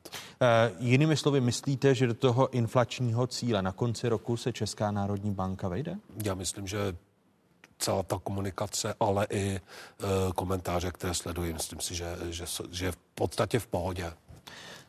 Je to pohodě z pohledu, protože vy jste jako odbory v těch uplynulých letech tlačili na dynamický růst platů, ale vidíme i dynamický růst cen a růst inflace vyšší než předpokládá centrální banka. Náš klíč je vždycky dosáhnout takového růstu mezda platu, aby to bylo na úroveň inflace. A to, co řekl Miroslav Singer před malou chvíli, tak i pro rok 2020 se očekává, že by mohl být ten inflační cíl opravdu do toho 1% nad inflační cíl. To znamená někdy, my odhadujeme někde mezi 2,5 až 3 procenty, proto ten náš požadavek na růst mest v soukromé sféře je 6 až 7% a věříme tomu, že v řadě subjektů dojde i k vyššímu růstu, nejenom z, ohledu na, z pohledu situace na trhu práce, práce, ale zejména z pohledu i těch očekávání, protože mzdy jsou pořád v České republice velmi nízké i ve srovnání mezinárodním a jsou to opravdu čísla, která rozhodně eh, pomohl se, pane. Vy už jste si ob, oblíbil grafy jako pan premiér. Já jsem si oblíbil hlavně tady ten váš pořad, protože si myslím, že člověk nemusí s ním nikde mávat a o to je to viditelnější, že Česká republika se některak neposunula. Bohužel dokonce eh, české mzdy jsou na úrovni rozvojových zemí v EU a nám se to samozřejmě nelíbí a proto máme zájem, aby skutečně dynamicky rostly a myslíme si, že k tomu prostor pořád ještě je poměrně veliký. Kdy jako odbory očekáváte, že dojde ke zpomalení inflace? A logicky v tom bych očekával, že budete tlačit méně na růst eh, platů a mest. My se s inflací potýkáme vlastně při každém vyjednávání a snažíme se udělat to, že si dáváme takzvané inflační doložky, které znamenají, že při určitém dynamičtějším růstu inflace v průběhu roku, tak otevíráme znová vyjednávání. A takto se zaměstnavateli eh, toto řešíme, protože my si myslíme, že právě musí eh, růst ta reálná síla těch mest a to samozřejmě má velký vliv potom na vývoj v ekonomice, protože v české ekonomice speciálně už dlouhodobě je právě spotřeba a zejména osobní spotřeba tím hlavním eh, dynamizujícím prvkem pro růst eh, ekonomiky. Takže jestliže my pro příští rok předpokládáme růst eh, hrubého domácího produktu někde mezi kolem 2,5%, tak z tohoto pohledu si myslíme, že bude více než 50% tvořit právě spotřeba a z toho pohledu po e, navýšení důchodů, navýšení i příspěvku pro rodiny, tak stejně nárůst mest a platů bude rozhodujícím prvkem pro stabilitu české ekonomiky v příštím roce. Je otázka, je, je právě e, růst domácí spotřeby e, schopen vykompenzovat externí vlivy, jak tady naznačuje pan předseda středu Radku Špicare? Pouze velmi částečně, eh, samozřejmě. My jsme, říká se, třetí nejotevřenější ekonomika na světě, což eh, lidově řečeno znamená, že jsme velmi závislí na importu, ale také na exportu. Eh, to znamená řešit ekonomické problémy, hospodářskou situaci České republiky nelze uvnitř České republiky a skutečně velmi závislí na tom, jak se, děje, jak se daří nebo nedaří tomu okolnímu světu. A tady asi není žádným tajemstvím, že to v tuhle chvíli nevypadá, nevypadá vůbec dobře. V tuhle chvíli my Podíváte-li se na to, jak se daří českému průmyslu, který je jakýmsi lakmusovým papírkem toho, jak se bude nebo jak se daří české ekonomice. Eh, vidíme, že eh, v loňském roce eh, český průmysl stále ještě rostl. Rostl kolem 3%, ale za první pololetí letošního roku už je to 1%. A my budeme rádi, když to 1% nebo lehce přes 1% letos udržíme. To znamená, dochází Zatím žádné katastrofě, ale zcela jistě k ochlazení. To znamená, zatím k jakému si standardnímu pokračování toho ekonomického cyklu, kdy po mnohaleté konjunktuře dochází prostě nějaké snížení tempa růstu ekonomiky. Platy stále rostou. Podíváte-li se na průměrný růst napříč Evropskou unii, včetně těch nevyspělejších zemí, tak za loňský rok je to 2,7%, zatímco v České republice to bylo kolem 8%. To znamená, rostou dramaticky více než ve zbytku Evropy. A tím hlavním problémem je samozřejmě nedostatek pracovníků na trhu práce, jak konec konců už zaznělo eh, ve vaší předchozí diskuzi, ale i v té upoutávce na tu naší diskuzi. My se k tomu ještě záhy dostaneme. Když jste mluvil o německé ekonomice, můžeme se na ta čísla podívat. Podle údajů Spolkového statistického úřadu v loňském prvním čtvrtletí meziročně rostla německá ekonomika o desetinu procentního bodu, ve druhém o čtyři desetiny procenta, ve třetím poklesla a ve čtvrtém opět zaznamenala místní růst. Eh, ten se v letošním roce opět nejdříve zvýšil na čtyři desetiny procenta, aby ve druhém kvartále znovu mírně klesl. Ekonomové očekávají pokles i ve třetím čtvrtletí. V druhé polovině roku očekávám, že německá ekonomika vstoupí do recese, zatímco česká ekonomika ve vleku Německa pouze projde eh, určitým zpomalením. Jak dlouho je podle vás, podle vašich odhadů, schopná právě domácí spotřeba táhnout eh, ekonomiku, aby česká ekonomika nekopírovala v té závislosti Německu? Nějakou dobu určitě ano. Eh, to se teď děje. Lidé obecně reagují s určitým spožděním. To znamená, když přichází krize, tak oni jsou ještě o nějakou dobu déle optimističtí. Naopak, když se z krize odchází, tak oni jsou ještě poměrně dlouhou dobu pesimističtí a opatrní. To znamená, nějaké spoždění tam vždy bývá. A co se týká toho Německa, tak eh, vzhledem k tomu, že jsme minimálně tedy z ekonomického pohledu jakousi další spolkovou zemí, a to naše navázání 30% exportu hovoří samo za sebe. Eh, je skutečně eh, těsné jak spojení eh, matky s plodem pupeční šťůrou, tak není možné očekávat, že pokud by se skutečně Německo dostalo do recese, že se to u nás neprojeví. A většinou to spoždění bývá zhruba půlroční. To znamená pokud... půlroční. Jinými, jinými slovy, odhady o odboru růst 2,5% hrubého domácího produktu v roce příštím. Stejně tak centrální banka, když jsem se díval na poslední odhady, tak má také poslední. Počkejte, to už tady jsou moje odhady. Jo? Ta je, ne, jenom ale... Ta, jak... ta je optimističtější, ta dokonce hovoří o 2,9 desetiny procenta, tak, takže to ještě ta, dale, ta dynamiku předpokládá a stejně, tak, a stejně tak ministerstvo financí je poměrně optimistické. Je ten optimismus na místě? Eh, podíváme se zase na, na čísla, která máme za sebou. Růst ekonomiky v loňském roce kolem, kolem 3%. My jsme přesvědčeni o tom, že už kvůli tomu, jak jsem říkal, jak se daří letos českému průmyslu v té první polovině roku a jak vypadá ten výhled eh, v těch příštích měsících, tak nedosáhneme takového růstu ekonomiky jako v loňském roce, ale v tomhle ohledu ohledu eh, nejsme nějak dramaticky vzdáleni tomu odhadu odborů. Myslíme si, že by to mohlo být někde kolem těch 2%, eh, mírně přes 2%, ale to, co jsem chtěl říct od začátku, a zatím jsem to neřekl, je to, že když říkám, zatím to vypadá na jakýsi přirozený ekonomický cyklus, jednou se dole, jednou nahoře, sedm let rosteš, sedm let eh, je, nebo sedm let je hubenějších, tak to bude platit za předpokladu, že nedojde k jednomu z těch tří eh, rizikových scénářů a nebo k naplnění všech tří rizikových scénářů. Tím mám samozřejmě na mysli tvrdý Brexit, který by nás eh, velmi tvrdě zasáhl. Byli bychom mezi vůbec nejpostiženějšími ekonomikami v celé Evropské unii, kdyby k němu došlo. To za prvé.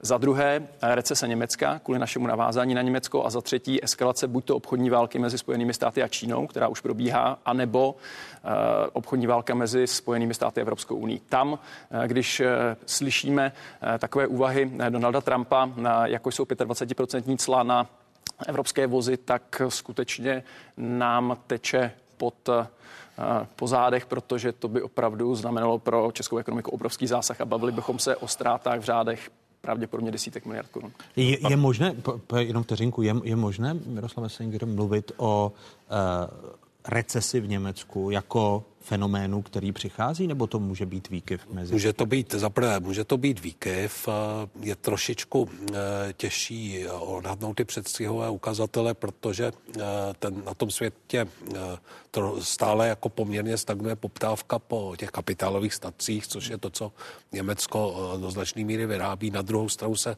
objevují náznaky růstu dopravy, myslím globální lodní dopravy, což je vždycky známka toho, že ta recese končí. Jo. Takže v tuto chvíli eh, se to poměrně hůř odhaduje, ale ta německá ekonomika má vlastní ohromný prostor se z té recese dostat eh, v případě potřeby fiskální politikou, vlastníma investicemi do vlastní infrastruktury a vlastní spotřebou, což se mně zdá, že ta stávající koalice se začíná uvědomovat, protože eh, Německo skutečně jako nepotřebuje, nepotřebuje si tu recesi zhoršovat perverzní rozpočtovou politikou, konec konců ani, ani by bychom to nemuseli činit, ale to je tu zase trošku jiná věc. V každém případě případě eh, bavíme se, bavíme-li se o deseti miliardách, tak je dobré si říct, že se bavíme o desetinách či dvou desetinách uh, procenta růstu HDP.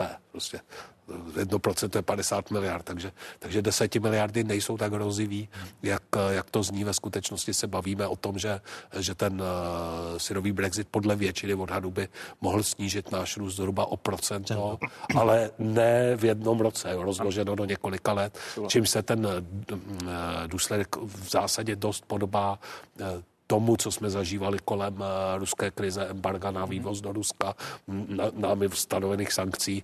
Je to kvalitativně podobný jev, to znamená, že, že to není žádná katastrofa. Ne, neměli, neměli by tedy ne, týct krupě potu. Neměli by týct krupě uh, potu. S, uh, po zádech členů naši, Svazu průmyslu no, a dopravy. S tím, s tím úplně nesouhlasím přece. No pozor, ten... po zádech, jo, protože no. oni, oni, oni budou jako ty, ty, ty postiženější. Jo? Právě. To, je, to je jako jasné. 250 nemyslím... miliard exportu Velké Británie není malé číslo. Tak. Já si nemyslím, že ta situace je tak dramatická.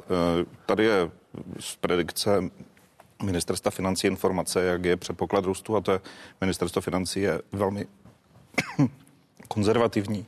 Česká republika k 3%, Německo Abyste, abyste nepřišel, nepřišel, nepřišel ohlas. Znám, znám tu situaci. Uh, ještě tedy, ne, ne, než se dáte do pořádku, tak uh, možnost tažení spotřeb hloubkou naší ekonomiky. To, co vidíme, že, že se nás vůbec zatím externí vlivy nedotýkají, protože tu zemská ekonomika je právě v dobré kondici díky domácí spotřebě. Jak dlouho je schopna to no, táhnout domácí spotřeba? V tuto chvíli se bavíme o tom, že máme v zásadě vyrovnaný Dvě věci vám určují, jestli se můžete táhnout ekonomiku spotřebou. No. První je rozpočtová situace. My jsme nízko zadlužený stát, eh, který mimochodem i při deficitech, o kterých se debatuje, se odlužuje, protože klesá, klesá dluh vůči tomu, co ten stát je schopen produkovat a co produkuje.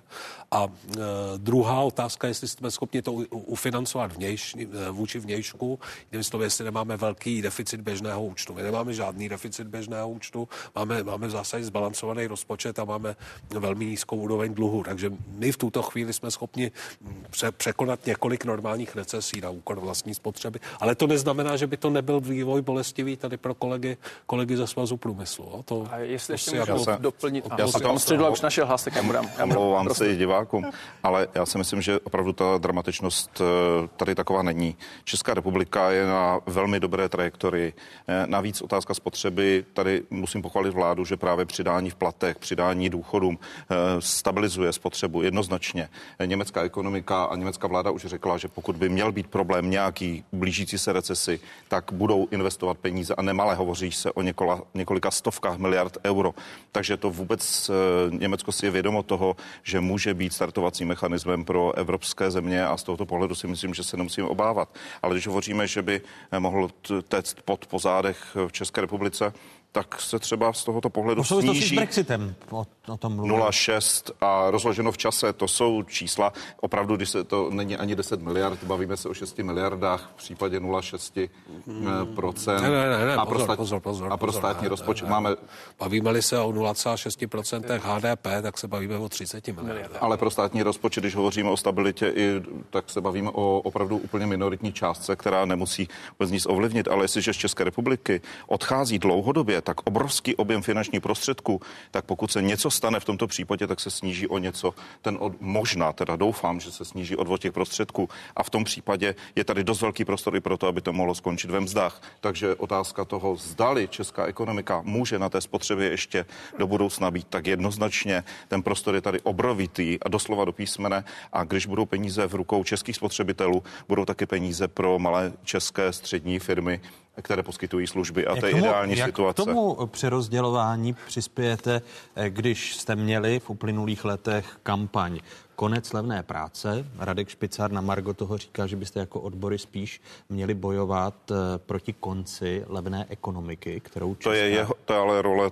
tady pana viceprezidenta, ať se snaží dělat všechno pro to, ať ekonomika není levná, ne? ať se in... Ale my do toho tlačíme přesně prostřednictvím e, navýšování mest, protože tím pádem nutíme do toho, aby e, ty, lev, ty levné výroby, které tady jsou, tak aby se změnily, aby se investovalo, aby výsledkem toho byla jiný druh ekonomiky než ten, co je. A my jsme přišli se změnou. My chceme požádat, eh, ať už to vládu, tak stejně sociální partnery, o to, aby se tady uzavřela dohoda o tom, jakým způsobem změníme českou ekonomiku. A vyzveme k národní dohodě, která by měla směřovat k tomu, aby česká ekonomika se To nejde z roku na rok, to je otázka velmi, velmi těžké práce, možná na 10 let, ale pokud to neuděláme, tak budeme mít velký problém, jako je třeba diskuze kolem digitalizace. Teď to nemyslím jenom digitalizace státu, teď hovořím o digitalizaci eh, celé České firem. republiky, firem, sítě, vzdělávání, investování do eh, špičkových technologií. Teď třeba eh, pan Špicar na Twitteru ukazuje krásnou českou investici, která se týká a výsledek velmi dobré práce českých vědců na získávání vody. Saver, výborná věc. Naprosto dobrá, no. ale je tam jedna zpráva, že právě eh, saudsko-arabské firmy už by rády eh, to vyráběly, to zařízení, ale já bych chtěla, aby to vyráběly české firmy, aby ta přidáhodná hodnota zůstala v České republice a my takto globálně a kdy budete dodávali. Tu, kdy budete tu dohodu chtít uzavřít o změně české ekonomiky? My v prvé řadě bychom rádi slyšeli vůbec zájem o to, zda tady je zájem o tu levnou ekonomiku, anebo je zájem o tu eh, jinou, vysoce sofistikovanou ekonomiku s vysokou přidanou hodnotou. A pokud takováto dohoda bude, tak my jsme připraveni k tomu hodně udělat. Ono to nebude v žádném případě nic příjemného, protože to bude znamenat, že některé firmy mohou taky ukončit činnost v České republice, přesunout se třeba někde jinde, ale musí být za to náhradou přesně to, co kam doufám všichni chceme směřovat právě k tomu, že budeme vysoce digitalizovanou na straně jedné, ale také vysoce produktivní ekonomikou, eh, kde lidé budou chtít eh, zůstat v České republice, neodcházet do ciziny. No a ve finále taky vědci a odborníci ze zahraničí budou chtít dělat v České republice. Máte tady zahájení kampaně od odboru konce levné ekonomiky. Já musím říct, a řeknu něco, co ode mě asi nikdo nečeká, že mě to poslední setkání odborářů v úterý, pokud se nemýlim tento týden, udělalo obrovskou radost. A já to hned vysvětlím, proč tomu tak bylo. My jsme se tady takhle v téhle trojici, možná si na to vzpomenete, potkali zhruba před rokem a půl, nebo možná už více před rokem a, než, než, než rokem a půl. A pan předseda tenkrát přišel vlastně se zahájením té kampaně Konec levné práce. A já jsem se mu snažil tenkrát vysvětlit, že ta levná práce, jak oni to označují, je v úvozovkách jen důsledek. A že tou příčinou je levná ekonomika. Tenkrát vy jste tu levnou práci ukázali na těch dvou číslech Eh, průměrná hodinová mzda českého zaměstnance versus německý zaměstnanec, to bylo 10 euro na hodinu v České republice a těch velmi vysokých 30 euro v Německu. A já jsem vlastně tenkrát kontroval těmi charakteristickými znaky té levné ekonomiky. To znamená, já jsem říkal, ta hodnota té práce, kterou český zaměstnavatel od toho zaměstnance získá, nebo chcete-li produktivita, je v České republice 13 euro na hodinu, zatímco v Německu v té době eh, tenkrát byla 42. Ale my znamená, taky vyvážíme. K tomu se Není, hned, že bychom pane předsedo, k tomu se naprosto souhlasím a hned se k tomu dostanu. Takže 13 euro, ta hodnota práce, kterou Čech vyprodukuje svému zaměstnavateli versus 42. A tenkrát jsme tu debatu nedokončili. Já jsem hrozně rád, že jsme teď dostali druhou šanci, protože to je přesně tak, jak vy říkáte. To není tím, že by ten Škodovák tři čtvrtě hodiny eh, strávil opřený lopatu, zatímco ten Stachromec ve Wolfsburgu eh, by byl tolik, eh, tolik produktivnější. Ono je to tou strukturou ekonomiky. To znamená, za prvé, my jsme subdodavatelská ekonomika do značné míry a subdodavatel má většinou mnohem nižší marži než ten německý finalista. To je první věc. To znamená, finalista, finalista se, nemá. Pane předsedo, já, nechte mě domluvit, já se, já se k tomu nedostanu. To znamená, němečtí nebo jak, jakýkoliv jiní finalisté s mnohem vyšší marží než naši subdodavatele. První věc. Druhá věc. Jsme skutečně to, če, co levicoví ekonomové nazývají odtoková ekonomika. To znamená, každý rok odsud eh, několik stovek miliard korun hmm.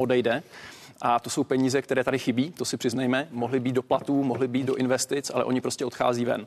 Neměli bychom za to zahraniční investory kritizovat, prosím, aby mě takhle nikdo nechápal. Je to prostě daň za transformaci, formu transformace, kterou zvolili čeští politici v 90. letech. Navíc eh, češ, české firmy se chovají úplně stejně. Eh, když investují v zahraničí a jsou tak úspěšní, že tam vydělávají, tak si také tu dividendu posílají zpátky. Ale je potřeba říct, že tady ty peníze chybí. A třetí charakter té levné ekonomiky je to, o čem hovořil pan předseda. To znamená, jsme velmi málo digitalizovaná, automatizovaná a robotizovaná ekonomika. Proto ta nejnižší nezaměstnanost, proto naše schopnost zaměstnat téměř každého bez ohledu na jeho kvalifikaci. Ale když potom máte eh, továrnu, která má v České republice 25 tisíc lidí, tak je samozřejmě můžete zaplatit hůře, nežli když máte tu německou továrnu, kde už ty cyberfyzikální systémy, spolupráce robotů a lidí vypadá jinak. Máte tam méně lidí, ta fabrika je díky tomu produktivnější a ten menší počet lidí může dostat eh, větší, eh, větší mzdu. A teď se dostávám k tomu konci. To, že odbory tohle pochopili, a že teď po roce a půl oni přišli s tím, že je potřeba nejdříve odstranit, oni tomu neříkají levná ekonomika, ale nízkonákladová ekonomika v tom vašem materiálu. Hmm. Je skvělá zpráva. Já jsem si velmi pečlivě přečetl, čemu oni říkají národní dohoda. A za sebe tedy minimálně říkám, že my jsme rozhodně připraveni eh, na to si o tomhle povídat, protože prostě ta teze je zcela jasná. Nejdříve se musíme zbavit levné ekonomiky a potom se tím pádem zbavíme i levné práce a v tomhle ten náš cíl je úplně stejný. Nemělo to přijít dřív? E, to znamená, že když je za humny zpomalení ekonomiky, tak teď měnit e, strukturu ekonomiky. Nepromeškali jsme nejlepší časy? Nejlepší časy. E, já nevím, jestli jsme... Dobré časy. Dobré časy. Já myslím, že jsme neměli zase tak dobrý časy. Jo. My jsme měli... Když se podíváte na růst a... Jsme měli uh, poměrně nepříjemnou recesi od roku 2008, že asi do roku 2014. A teď se o tom bavíme. Jo. To, že si takhle můžeme hezky povídat, to, že to, že to tady takhle může pěkně zaznívat, je přece odrazem ne toho, že vzniká národní plán nebo že se dramaticky s jistotou posuneme, ale prostě toho, že máme nejnižší nezaměstnanost mezi všema vyspělýma zeměma. Máme přeplněný eh, výrobní, ty reální výrobní kapacity, které jsou, jsou většinou přeplněný. To znamená, že ty firmy i v okamžiku, kdy nedostávají nové zakázky, tak mají dostatek zakázek, který, který vyrábí. A to samozřejmě tady Josefovi umožňuje sít pro ty vyšší mzdy. No tak na tom není nic špatně.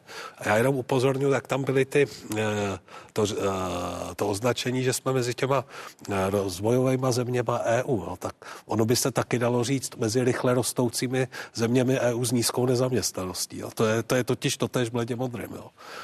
Ty bloky jsou v podstatě stejný. Takže v tuto chvíli jako se můžeme o čemkoliv bavit tady veselé, radostně. Akorát, když, budeme, když se nám to nepovede a budeme si zdražovat tu práci, tak skončíme jako ta Itálie a to Španělsko. Tak já jenom... A, a, a jinými, jinými slovy, to, to je skepse, kterou máte k tomu uh, plánu o odboru myslím, národní dohody? Ne, to je skepse ne? k tomu, že toto je ten hybatel. Ve skutečnosti tím hybatelem, to, co, nám, to, co umožňuje tady rozvíjet ty plány a nutí současně uh, svaz průmyslu k tomu přemýšlení, je, je fakt, že tady nejsou lidi. Jo? To na jednu stranu umožňuje odborům prostě tahat, eh, tahat mzdy nahoru, fajn, úplně v pořádku. A na druhou stranu to nutí zaměstnavatele přemýšlet o tom, jak zvednout tu produktivitu. Ale, ale, ale, ale nehrajme, znovu... si, nehrajme si na to, že, že, že to je naopak, jo? Že, že se vytáhneme za ty vlasy. Ale, ale, ale když se, když se, se na, pardon, na vteřinku, když se, když se dostanu k té, k té původní otázce, aby, abyste ji zodpověděl. Eh, proměna, zásadnější proměna struktury tuzemské ekonomiky. Neměli jsme ji uskutečňovat už my před jsme, dvěma? My jsme dramaticky jednoznačně. proměnili tu strukturu ekonomiky. Jo. To je taková, ano, to je, takové, to je taková úžasná víra. Jo. Od roku 2000 tady přibylo 700 tisíc uh, zaměstnání pro vysokoškoláky a ubylo, ubyla, ubyla, myslím, třetina zaměstnání pro lidi, kteří nemají ani uh, učňák a mám pocit, že jedna pětina, jedna pětina, jedna šestina prací pro lidi, kteří nemají maturitu. No to je, to je to, co se tady ve 20 letech stalo. Jo, stačí se podívat na strukturu pracovní síly a je to, je to tam docela zřetelný. Takže můžeme, mohlo to jít rychlejš. Já nevím, mně to připadne jako docela, docela, jako docela dramatická, dramatická tady změna. Oba dva hosté další nesouhlasí. Já myslím, že to opravdu šmilo nastat. Já ukážu pár čísel, které... A proč jste nepřišli ruku v ruce s koncem levné práce a koncem nízkonákladové ekonomiky? Abych tak dobře, že přišli aspoň teď, přeci ne? A to je ale zajímavé. Víte, pane doktore, ono je to tak, že právě nebýt toho našeho tlaku na mzdy, protože právě těch slibů, jak se to změní a těch hospodářských plánů. A možná by to udělali tak a změníme školství, tak už jsme opravdu toho přestali mít, eh, naše trpělivost přetekla, absolutně přetekla. A řekli jsme ne, my v žádném případě už nebudeme pokračovat v tom, že budeme věřit nějakým řečem o různých plánech typu, on to někdo udělá a on to potom nikdo ve finále neudělal, akorát se naslibovalo mnohdy voličům a to neřík, protože ono to začíná od státu, protože zaměstnavatele opravdu sledují ve finále eh, ten běh a česká ekonomika se vlastně nezměnila. Takže my jsme přišli s tím, že půjdeme přes mzdy. Lidé už toho opravdu mají dost, že eh, tvrdě pracují, pracují velmi dlouho proti německým zaměstnancům dokonce o 11 let více během 40 leté ekonomické aktivního života. Pracovní doba je jedna opravdu z nejdelších, není proto důvod. A jenom takový, když se tady bavíme o těch mzdách, o těch ziscích, eh, o mzdách, podíl mest Česká republika versus, je to za rok 2017, tak je podíl mest v ekonomice jeden z nejnižších, je sedmý nejnižší. Když ale vezmu... Ano. Když vezmu zisky, tak je ta situace jiná. V oblasti zisku je Česká republika dokonce šestá nejvyšší. Jaké zisky u nás jsou? A když... Ale to je to, o čem mluvil Radek Špicar, důsledky 90. Ale toto- let a ale způsob toto může- privatizace. ano, já to Tady ukážu máme úplně- bohaté firmy, ale část eh, posílají ale plán mimo vlády. Českou republiku To byl- na byl- dividendách do zahraničí. To byl plán Bohužel. vlády. No. A když vezmete, jak vypadá napravit. ten opasek, jak, jak jsme si utáhli opasky, tak my jsme si je nad, z, utáhli na celou tu dobu, těch 30 let. Proto já jsem tady kýval, že se nic neodhrálo. Těch 4,5 bilionu korun, to je to, co vlastně zaměstnanci přes ty nižší mzdy dali na úkor těch zisků. A proto si myslíme, že už je opravdu dostatek času bylo na to, aby se firmy kapitálově vybavily, aby investovali a my rozhodně nemáme, a to je ten důvod, proč jsme řekli, v této chvíli pro nás končí ta míra tolerance a chceme s těmi partnery, kteří mají zájem, pracovat na té změně ekonomiky. Protože Kterými konkrétními kroky, že vstoupím do vaší řeči, se toto změní? To znamená, které konkrétní kroky hmm. jsou zapotřebí hmm. a budete je pož- požadovat po vládě, po případě po zaměstnavatelích, aby se Česká republika proměnila z té nízkonákladové ekonomiky. Těch, kroků, těch kroků je celá řada, samozřejmě. Kde začít? Eh, Například v daňovém systému. Otázka toho, jak je daňová spravedlnost, jak je to s daněma, jak jsou postaveny jednotlivé subjekty v daňové oblasti a podobně. To nejsou ty kosmetické změny, které teď třeba vláda připravuje a předkládá poslanecké sněmovně. To jsou zásadnější změny, o kterých se musíme bavit. Je to také o daňových rájích, je to taky diskuze o tom, eh, jak vypadá korupce v České republice. Ehm, Už se o ní tolik nehovoří, přesto je potřeba třeba ve vztahu k veřejným zakázkám se neustále tím zabývat a je nutno, aby byla ta Česká republika vnímána jako skutečně stabilní zemí. Daňová Tak- spravedlnost, eh, to znamená, že budete chtít zvýšit eh, daně pro, pro koho? Ne, musíme se vůbec na ten daňový systém podívat, otevřít ho. Jakým způsobem třeba efektivní zdanění v České republice je u firem 12%, přitom daňová sazba je 19%. A to jsou obrovské rozdíly ve skutečném zdanění a v tom, co jsou možnosti. To znamená například, eh, například jsou to různé formy, eh, jak vypadají přímé daně, jak vypadají nepřímé daně a přesuny mezi přímými a nepřímými daněmi, kde to vlastně potom zaplatí ten úplně nejobyčejnější člověk na té spotřebě. Takže z tohoto pohledu my si myslíme, že je důvod pro to otevřít tu diskuzi. To neznamená přijít extenzivně s nějakými rychlými návrhy. Opravdu dohodnout se, aby to bylo stabilní, aby nedocházelo potom v tom politickém životě k tomu, že se to eh, začne měnit podle toho, jak zrovna přijdou volby a podobně, protože v tomto musí mít i zaměstnavatele, i majitele těch firm opravdu dlouhodobou stabilitu a předvídatelnost. Ne, že se pár dnů před eh, začátkem fiskálního roku změní sazba DPH, jako se odehrálo asi před 6-7 lety. Ale to, to jsou věci, které se nesmí dít. To je stála, to je stála věc. Určitě nejsme, určitě nejsme jako určitě nejsme tam, kde jsme, eh, protože se před 6 lety změnila sazba z DPH. Jo? To jsem ale neřekl. To bych, to bych byl To se odehrálo v 90. letech, celý ten Ale- problém s tím přenastavením Ale české ekonomiky. to co, to, co tady vidíš, mimochodem eh, HDP je součet eh, mest a zisků, proto se ti tady sčítají ty věci dosta a proto, když te, něco nahoru, tak to druhý musí jít dolů, jo, protože si vždycky to bude do stovky. Ale eh, my jsme průmyslová, my jsme nejprůmyslovější ev- evropský stát. Jo. Už na to, furt na to nás zapomínáme. Rumunsko. Rumunsko nás nepředstihlo, máme, máme podíl průmyslu na HDP, manufacturing, je v, u nás čtvrtina. Jo. Německo má pětinu, 20%. Rumunsko nás předstihlo. Před několika měsíci, ale to je jedno. Takhle to nemůžeš... Nezlob se, já jsem vydržel, když jsi říkal, že jsme třetí nejotevřenější ekonomika na světě. Říká, říká se. Tady Já jsem si říct jedna z nejotevřenějších. Dobře, dobře, dobře. Jedna paní Tak, povídala, to je taky tak hezká- eh, hezký s tím Rumunskem počkej prostě proto, že není možný, není možný uh, to vztahovat k čemukoliv jinému, než u číslům HDP, který se dělají čtvrtletně, jo, ne, ne v měsíčně. Ale uh, zpátky. Průmyslová ekonomika. V tom je, to je odraz toho, co se tady děje. My jsme k překvapení, myslím si, většiny designerů transformace, mimochodem, se tady ten průmysl nejenom zachoval, ale rozjel. Ale ten průmysl si prostě vybírá, protože má větší míru kapitálu, fyzického kapitálu, mašin, když to řeknu jednoduše, na tu, na tu výrobu než služby. Tak ten průmysl si za to bere, za ten fyzický kapitál si prostě bere tu část těch zisků. Ano, ale my a jediná vědu a změna, aby jediná změna, která, a to já nevím, jestli si tady uvědomuje svaz průmyslu, jediná dramatická změna, která povede k tomu, že se změní ty tabulky, hmm. takže tam bude větší počet net, je samozřejmě to, že tahle země se bude dezindustrializovat. Že tady začne růst, uh, růst podíl služeb na, na hrubém domácím produktu. A to bude špatně z vašeho pohledu. Když to budou profitabilní, dobrý služby, tak to bude prima. Ale tam byste měl pochybnost. Já nemám pochybnost, Ale... já jenom říkám toto, já, já tady ne, ne, nedělám hodnotový soud, já jenom říkám, co je realita. Pokud budeme mít takový podíl průmyslu na hrubém domácím produktu, pokud budeme prostě tak moc výrobní národ, tak se musíme smířit s tím, že ti, kteří nám tam dodávají ty logistické, obchodní, výrobní celky, ty, kteří nám uh, dodávají do toho ty mašiny a vědí, jak je používat, si za tohle to know-how budou brát prostě víc, než si bere hotelový chain uh, za to, že postaví hotely, protože to je prostě jednodušší. Ale my přece můžeme taky podpořit malé a střední podniky, které budou tvořit vysokou přidanou hodnotu a tudíž to nemusí znamenat des, desindustrializaci, ale může to znamenat eh, přechod k daleko kvalitnějším výrobkům, kde budeme mít tvůrci ceny a ta cena se nebude vyvážet mimo Českou republiku, jako se ale tomu to děje nebude, masivně. To teď. nebude ta masivní změna. Jo. To ale, ti, to ale ona musí, říct. ale musí být, musí se realizovat. Když ji nebudeme No ne, realizovat, super, jo, tak budeme mít obrovský problém. Realizujme, snažme se, ale, ale nemalujme si, že, že cesta vpřed na vyšší podíl mest na hrubém domácím produktu může být realizovatelná s tím podílem průmyslu, který máme. To prostě nejde. Radku To, Špicare, to dramatickou změnu na konkrétní neuděláš. kroky, které tady... Já, já se rozňoval, jsem tady skákal do řeči, ale už jsem byl tak zoufalý, jsem se nedostal k řeči, že jsem nevěděl jiné východisko. Tak já teď tady mám tři poznámky, které považuji za opravdu důležité a vracím se k tomu, co říkal pan, eh, pan Singer před několika minutami. Za prvé, eh, aby jsme se na číslech podívali na to, co, na co on poukazoval, to znamená vysoký růst platů, ale nekrytý produktivitou.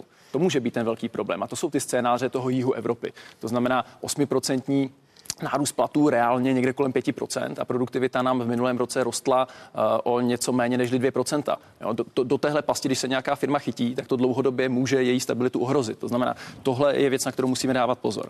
Druhá věc, v té modernizaci české ekonomiky a v tom boji proti levné ekonomice mají firmy, minimálně tedy naši členové průmyslové firmy, uh, opravdu čisté svědomí. Protože když se podíváte na to, jak intenzivně a masivně investovali do digitalizace, automatizace a robotizace v posledních dvou letech, tak to byly skutečně masivní investice. Proč to tak bylo? Protože se zdvihá cena práce a nejsou lidi. Nejsou lidi. Nejsou lidi. To znamená, jsme tlačeni k tomu, abychom konečně, a je to dobře, tou situací v reálné Vyčerpaný ekonomice. trh práce přesně tak, přesně tak pomůže, přesně tak, aby se, přesně tak, aby se robotizovala, digitalizovala, automatizovala ekonomika. Takže v tomhle my máme čisté svědomí. A ta, potř- a ta třetí poznámka, ano, ten veřejný sektor, ten od nás eh, po vzájemné dohodě potřebuje eh, určitý tlak, s tím naprosto souhlasím. A třeba si velmi cením toho, že jste nikdy nebojovali proti robotizaci. Znám mnoho odborových svazů v Evropské unii, které prostě varují před tím, kolik milionů lidí přijde o práci a že bychom se tomu měli bránit a tak. To vy jste nikdy neříkali. A já se skutečně v téhle oblasti těším na spolupráci, protože tak, jak jste říkal správně, především v tom veřejném sektoru je pro automatizaci a digitalizaci obrovský prostor pro zlepšení. Máme už téměř půl milionu státních zaměstnanců, máme spoustu státních úředníků. V posledních letech to jejich množství eh, rostlo velmi Co výraz, jsme ukazovali v první hodině nárůst Rostlo- na 473 Přesně tisíce, tak. jestli si teď A přitom v e-governmentu, to znamená a, v tom nahradit ty státní úředníky digitalizací, jsme na chvostu Evropy. To prostě dohromady není možné. Takže tady jsou určitě prostory pro zlepšení. Je to a součást a propos toho jestli můžu ještě jednu Nejno- věc. Záhy dostanete. Je, už, ne, tomu. už mi stačí jenom jedna věta. A my třeba vás budeme podporovat v 15% nárůstu platu učitelů, protože jsme si prostě v minulých letech uvědomili, že dobře placení učitelé jsou naprostým základem toho, abychom se zbavili levné ekonomiky. Ale to, ale to vláda odkládá. A to je chyba. Pla, platy, platy a to je učitelů chyba. porostou o 10%. A to je málo. Eh, To by byla hezká zpráva, kdybyste měl pravdu, pane doktore, a já děkuji za tu podporu, protože v pondělí právě bude probíhat jednání a následně v úterý o tom, jak to skutečně z platy učitelů bude. Počet na počátku byl slib 15%, potom z toho bylo 10 a tě- teď už je z toho jenom 5%.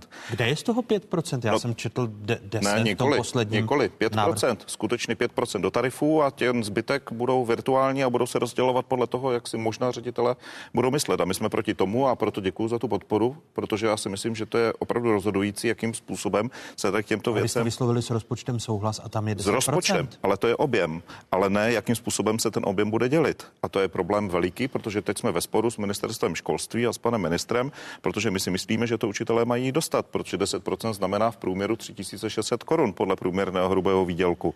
A jestliže někdo chce dát do, na, do návrhu nařízení vlády pouze 1750 korun, tak to s 10% nemá co společného. A to si učitelé umí jo rychle spočítat, jakým způsobem eh, to dělení A by mohlo probíhat. jednat s ministrem Eh, školství? Jednak bude jednání se svazem průmyslu Mhm. a s, s konfederací zaměstnavatelských svazů a v úterý bude jednání eh, na bázi tripartitní, na pracovní, eh, pracovní tým pro vzdělávání bude o tom jednat a toto je pro nás velmi vážná věc, protože já tady těm slibům prostě už nevěřím a ta realita je úplně odlišná. Ale proč jste na ně šli, když premiér eh, jasně řekl, že o 10% v průměru v příštím roce a k těm eh, slibovaným procentům ve vztahu eh, k průměrné mzdě se vláda dostane na konci. Státní rozpočet, státní rozpočet hovoří o objemech. Ty objemy jsou zajištěny, ale forma a způsob rozdělení toho objemu je prostě pro nás neakceptovatelný. A to je v příkrém rozporu s tím, co říkal Radek Špicar o, eh, o těch 15%. To je úplně příkrém rozporu. To se úplně převrací na ale, opačnou ale, stranu. ale znovu, To vy si za to částečně můžete, protože jste přistoupili na těch 10. Eh, Ve střednědobých rámcích bylo pro příští rok 15. Pak vláda v čele s premiérem řekla 10 příští rok, ale zachováme, eh, tuším, 130. My jsme nepřistoupili na to, pane doktore. My jsme, my jsme byli proti tomu. Vláda rozhodla jiným způsobem. Eh, Co se týká eh, rozdělení peněz, já, když jsem jednal s paní ministriní financí opravdu a s paní ministriní práce intenzivních 10 dnů, tak jsme opravdu otevřeli celou řadu tady těchto problémů, které jsou spojeny s přidáváním zaměstnanců. Například to, že 156 tarifů ve státní správě před zrušením té tabulky mělo odměnu pod hranicí minimální mzdy. Dokonce nejnižší tarif ve státní správě 9200 korun. Eh, To znamená, to může být a musí se doplácet. Takže tam je systémově, tam je těch problémů celá řada. Ale zpátky k té diskusi, kterou jsme tady před chvílí No, k ještě té moderní měli. ekonomice to se týká systému Protože- vzdělávání a zaplacení A nejen- učitelů. A nejen otázka učitelů, Ano. je to taky samozřejmě o e, celém tomu systému. A chybí nám tady jedna významná věc, jest, protože jestli se bavíme o modernizaci ekonomiky, tak to bude taky znamenat, že budou zaměstnanci o místa nejenom, e, nebudou jenom nová místa, ale budou taky o místa přicházet. A my společně, a v tom svaz průmyslu e, také dlouhodobě podporuje i nás, e, a to s vytvořením systému celoživotního vzdělávání, protože my nemůžeme si myslet, že e, vzdělání dostatečně bude mít jen ten, kdo na trh práce nově vstupuje ze školského systému. My musíme myslet také na ty, kteří jsou v tom e, systému momentálně ekonomicky aktivní, zaměstnanci, zaměstnankyně. A musí být systém, který jim dá možnost získat nový druh, ne vzdělání, ale nové znalosti a dovednosti, které pro tu budoucí ekonomiku budou potřeba. A v tom stát musí se hrát roli. Česká republika proti třeba finské, dánské či švédském systému jsou úplně mimo tady tento eh, systém a český zaměstnanec vlastně je hozen do toho trhu a nemá vlastně šanci získat žádné dodatečné vzdělání. A to je jeden z těch prvků, které v rámci té modernizace té ekonomiky musí být, musí být na to zdroje a musí být ten systém vytvořen tak, aby ten zaměstnanec byl motivován. Třeba mít předsedo, i volno aby, a podobně. Abychom to ne, nezamluvili, když si za pár okamžiků poslechneme ministra průmyslu a obchodu Karla Havlíčka, tak on tvrdí, že vláda je na jistý útlum ekonomiky připravená i v souvislosti se státním rozpočtem. Připomeňme si slova ministra průmyslu a obchodu.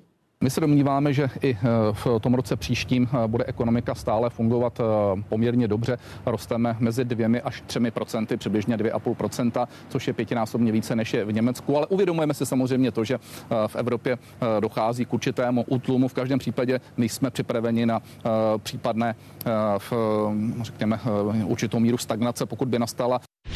Ale nejvyšší kontrolní úřad eh, do jisté míry je skeptický ve svém stanovisku k závěrečnému účtu za rok 2018. Jak by se to projevilo právě eh, v investování státu, protože právě na zhoršení ekonomického vývoje podle NKU není jsou státní rozpočty připraveny.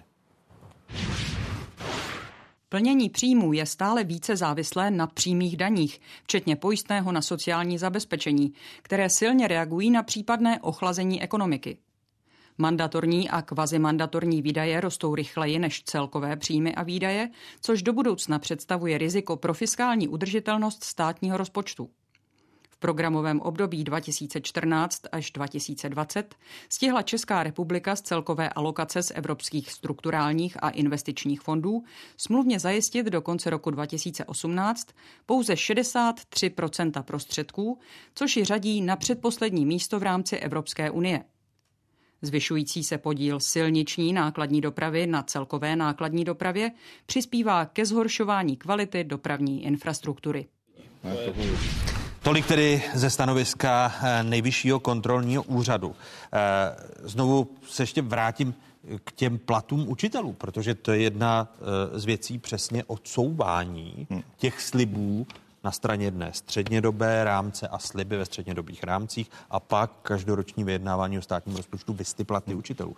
Eh, vy chcete vrátit znovu do hry jednání o 15% navýšení platu učitelů? Chápu to správně? Ehm, my spolu se Svazem průmyslu a dopravy na jednání tripartity jsme řekli, že pro nás je hranice 15% hran hranici, která se má dodržet.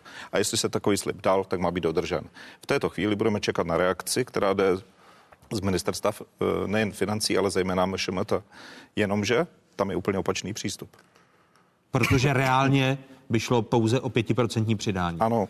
A vy budete chtít těch 15% znovu Jsme naprosto konzistentní od samého začátku a budeme do samého konce, protože konec levné ekonomiky přijde kromě jiného s kvalitním školstvím. To znamená, jestli někam investovat, tak ne na eh, slevy na jízdném, ale do kvalitního školství a platu učitelů, protože jinak se dostaneme do situace, kterou studenti, se kterými jsem o tom hovořil velmi trefně, eh, označují za situaci, kdy budou levně jezdit do špatných škol.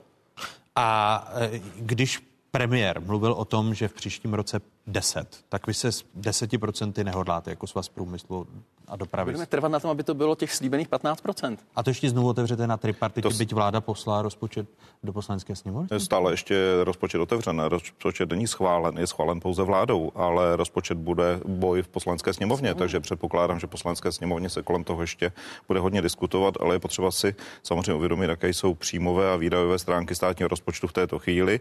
My už jsme v červnu letošního roku na jednání e, tripartity řekli, že byl k dispozici tehdy 10 miliard, k tomu přibylo dalších 10 miliard, e, které byly k dispozici prostřednictvím nového propočtu HDP ze strany Českého statistického úřadu a ještě si myslíme, že tam budou nějaké 3 až 5 miliard dispozici, takže pro tu finální diskuzi bylo asi 25 miliard korun. V této chvíli e, jsme někde poblíž této hranice a bude záležet, jak to bude poslanské sněmovně probíhat. A předpokládám, že poslanci, kteří v tomto nás také podporují, v tom požadavku, aby učitele dokonce školský výbor už několikanásobně dal jasně najevo, že chce, aby byly zvýšeny eh, platy učitelům a to je v příkrém rozporu s těmi pěti procenty, které momentálně asi půjdou do připomínkového řízení jako pevná částka, která má eh, jít. My jsme proti tomu, aby bylo k dispozici údajně, protože má proběhnout eh, restrukturalizace financování regionálního školství, ale to mají být úplně jiné prostředky a neprostředky, které mají na platy. To se nemůže tímto způsobem sanovat, protože si myslíme, že tím vlastně prohrajeme tu naši budoucnost přesně tímto způsobem. A no to stejně prohráváme, když si vezmete, kolik se naslibuje, pak se to v čase odkládá. Vy z, z 15% v tomto, jsme tomto případě by bylo dobře, aby si to hlavně voliči pamatovali. To je důležitý moment. Eh, kdo kde co slibuje a co skutečně dělá. Když někdo třeba hovoří o tom, že se má zvyšovat eh, důchody a přitom prosazuje snížení objemu prostředků právě pro eh, důchody na důchodový účet. To jsou takové paradoxy české situace. Teď mluvíte o čem konkrétně? Třeba před posledními volbami z byly takové nápady mnoha českých politických stran, eh, jakým způsobem snížit příjem do státního rozpočtu, například v oblasti zdravotního sociálního pojištění a byly to částky až ve stovkách miliard korun a ti stejní, kteří to prosazovali, tak eh, teď žádají, aby byl vyšší důchod, ale v tomto případě je potřeba mít ten zdroj, což je právě otázka odvodu na zdravotní sociální pojištění, a v tomto případě na sociální pojištění. Ale to jsou věci, které bohužel České republice se už tolik nedávají do konfrontace, to znamená, co kdo kde sliboval, před volbama a jak to vlastně realizuje v té reálné praxi. Vy jste tady, Miroslav Singer, mluvil o perverzní rozpočtové politice. To jste tady použil, takové oh, sousloví.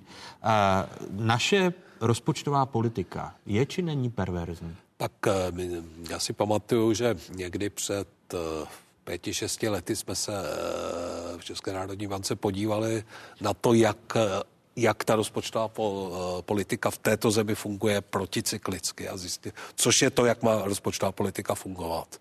A zjistili jsme, a to je přes mnoho vlád, přes mnoho období, jo. že u nás rozpočtová politika funguje procyklicky, neboli zrychluje růst v dobách přehřívání a, a zatíná jako další sekeru do, do růstu v okamžiku, kdy, kdy, kdy se, kdy se eh, té ekonomice tolik nedaří. Jo. To stále platí, jo. to si myslím, že, že celá rozpočtová, ale u nás ta rozpočtová debata já stále žasnu nad tím, že se za, za ty desítky let skutečně nepovedlo. Myslím, že ministr Havlíček se teď o to pokusil, ale obávám se, že zase neúspěšně e, za, rozbít aspoň ten mýtus, že jediný správný rozpočet je ten, který má jako nulový deficit. Jo. Nebo že, že se zadlužujeme v okamžiku, kdy ten deficit je mírný a ta ekonomika přitom roste mnohem rychlejš, takže, takže to, co tady máme na těch platech a, a ziscích, roste mnohem rychlejš, než roste ten dluh, což je mimochodem ten případ, ve kterém stále jsme. Jo. My se stále tady bavíme jako svatosvatě o deficitech rozpočtu na úrovni 20, 30, 40.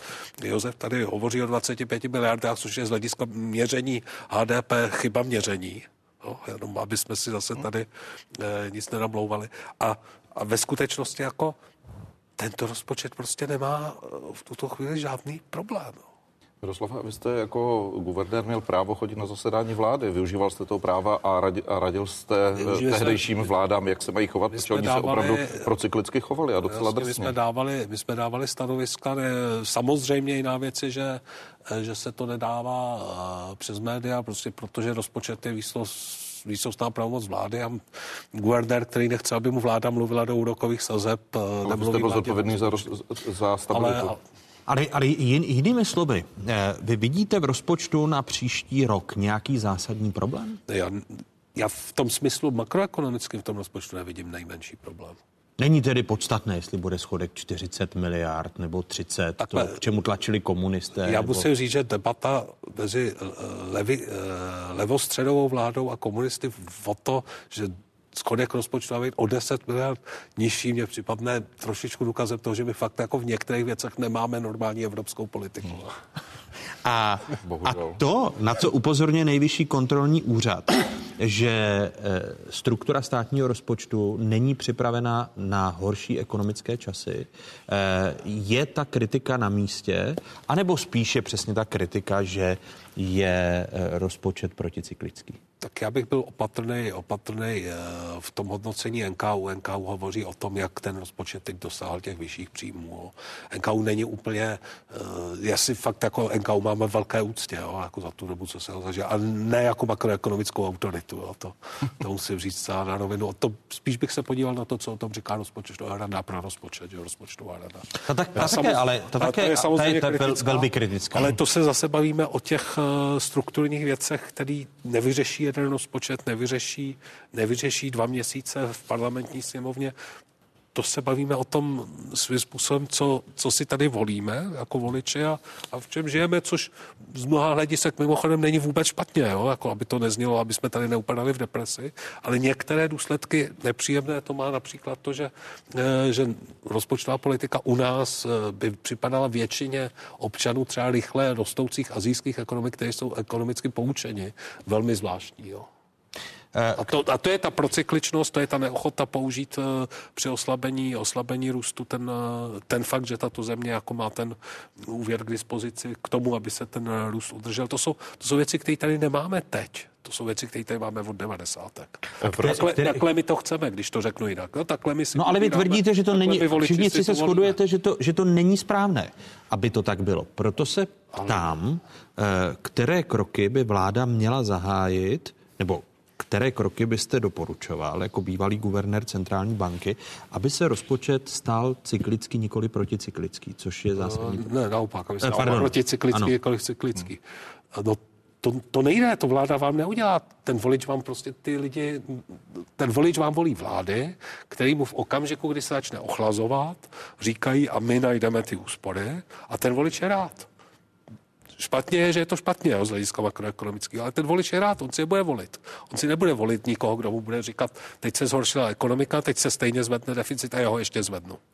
Jo? No, takhle, to se, takhle to se stalo v roce založený, 2012 no? se přesně stala tady tato situace, že místo toho, aby česká ekonomika uh, učinila ty kroky na podporu, tak učinila ještě další škrty. Restrikce, a my jsme ano. se jako jedni z mála, místo toho, abychom se z krize z roku 2009 vymanili, tak jsme se do ní dostali znova a dostávali jsme dalšího poklesu. Lidé přišli o reálné příjmy během nějakých třech, čtyřech let, to tady na počátku říkal Radek Špicar, to je to chování, které má to spoždění. A výsledek je, že my vlastně eh, se teď vláda snaží ty kroky, které byly v tomto období, teď napravit třeba i tím, že se zvedají důchody, že podporuje růst platu a je ten prostor tady k tomu. Takže teď si myslím, že je daleko příznivější rozpočet versus předpokládaný vývoj ekonomiky. Jestliže NKU ale hovoří za, o tom, zároveň, co bude... Ale promiňte, zároveň vláda nedělá nic nebo zásadnější kroky se strukturou státního rozpočtu, což no, kritizuje nejen eh, nejvyšší kontrolní úřad ve vší úctě k NKU, ale vlastně podobné připomínky znáší i Národní rozpočtová rada.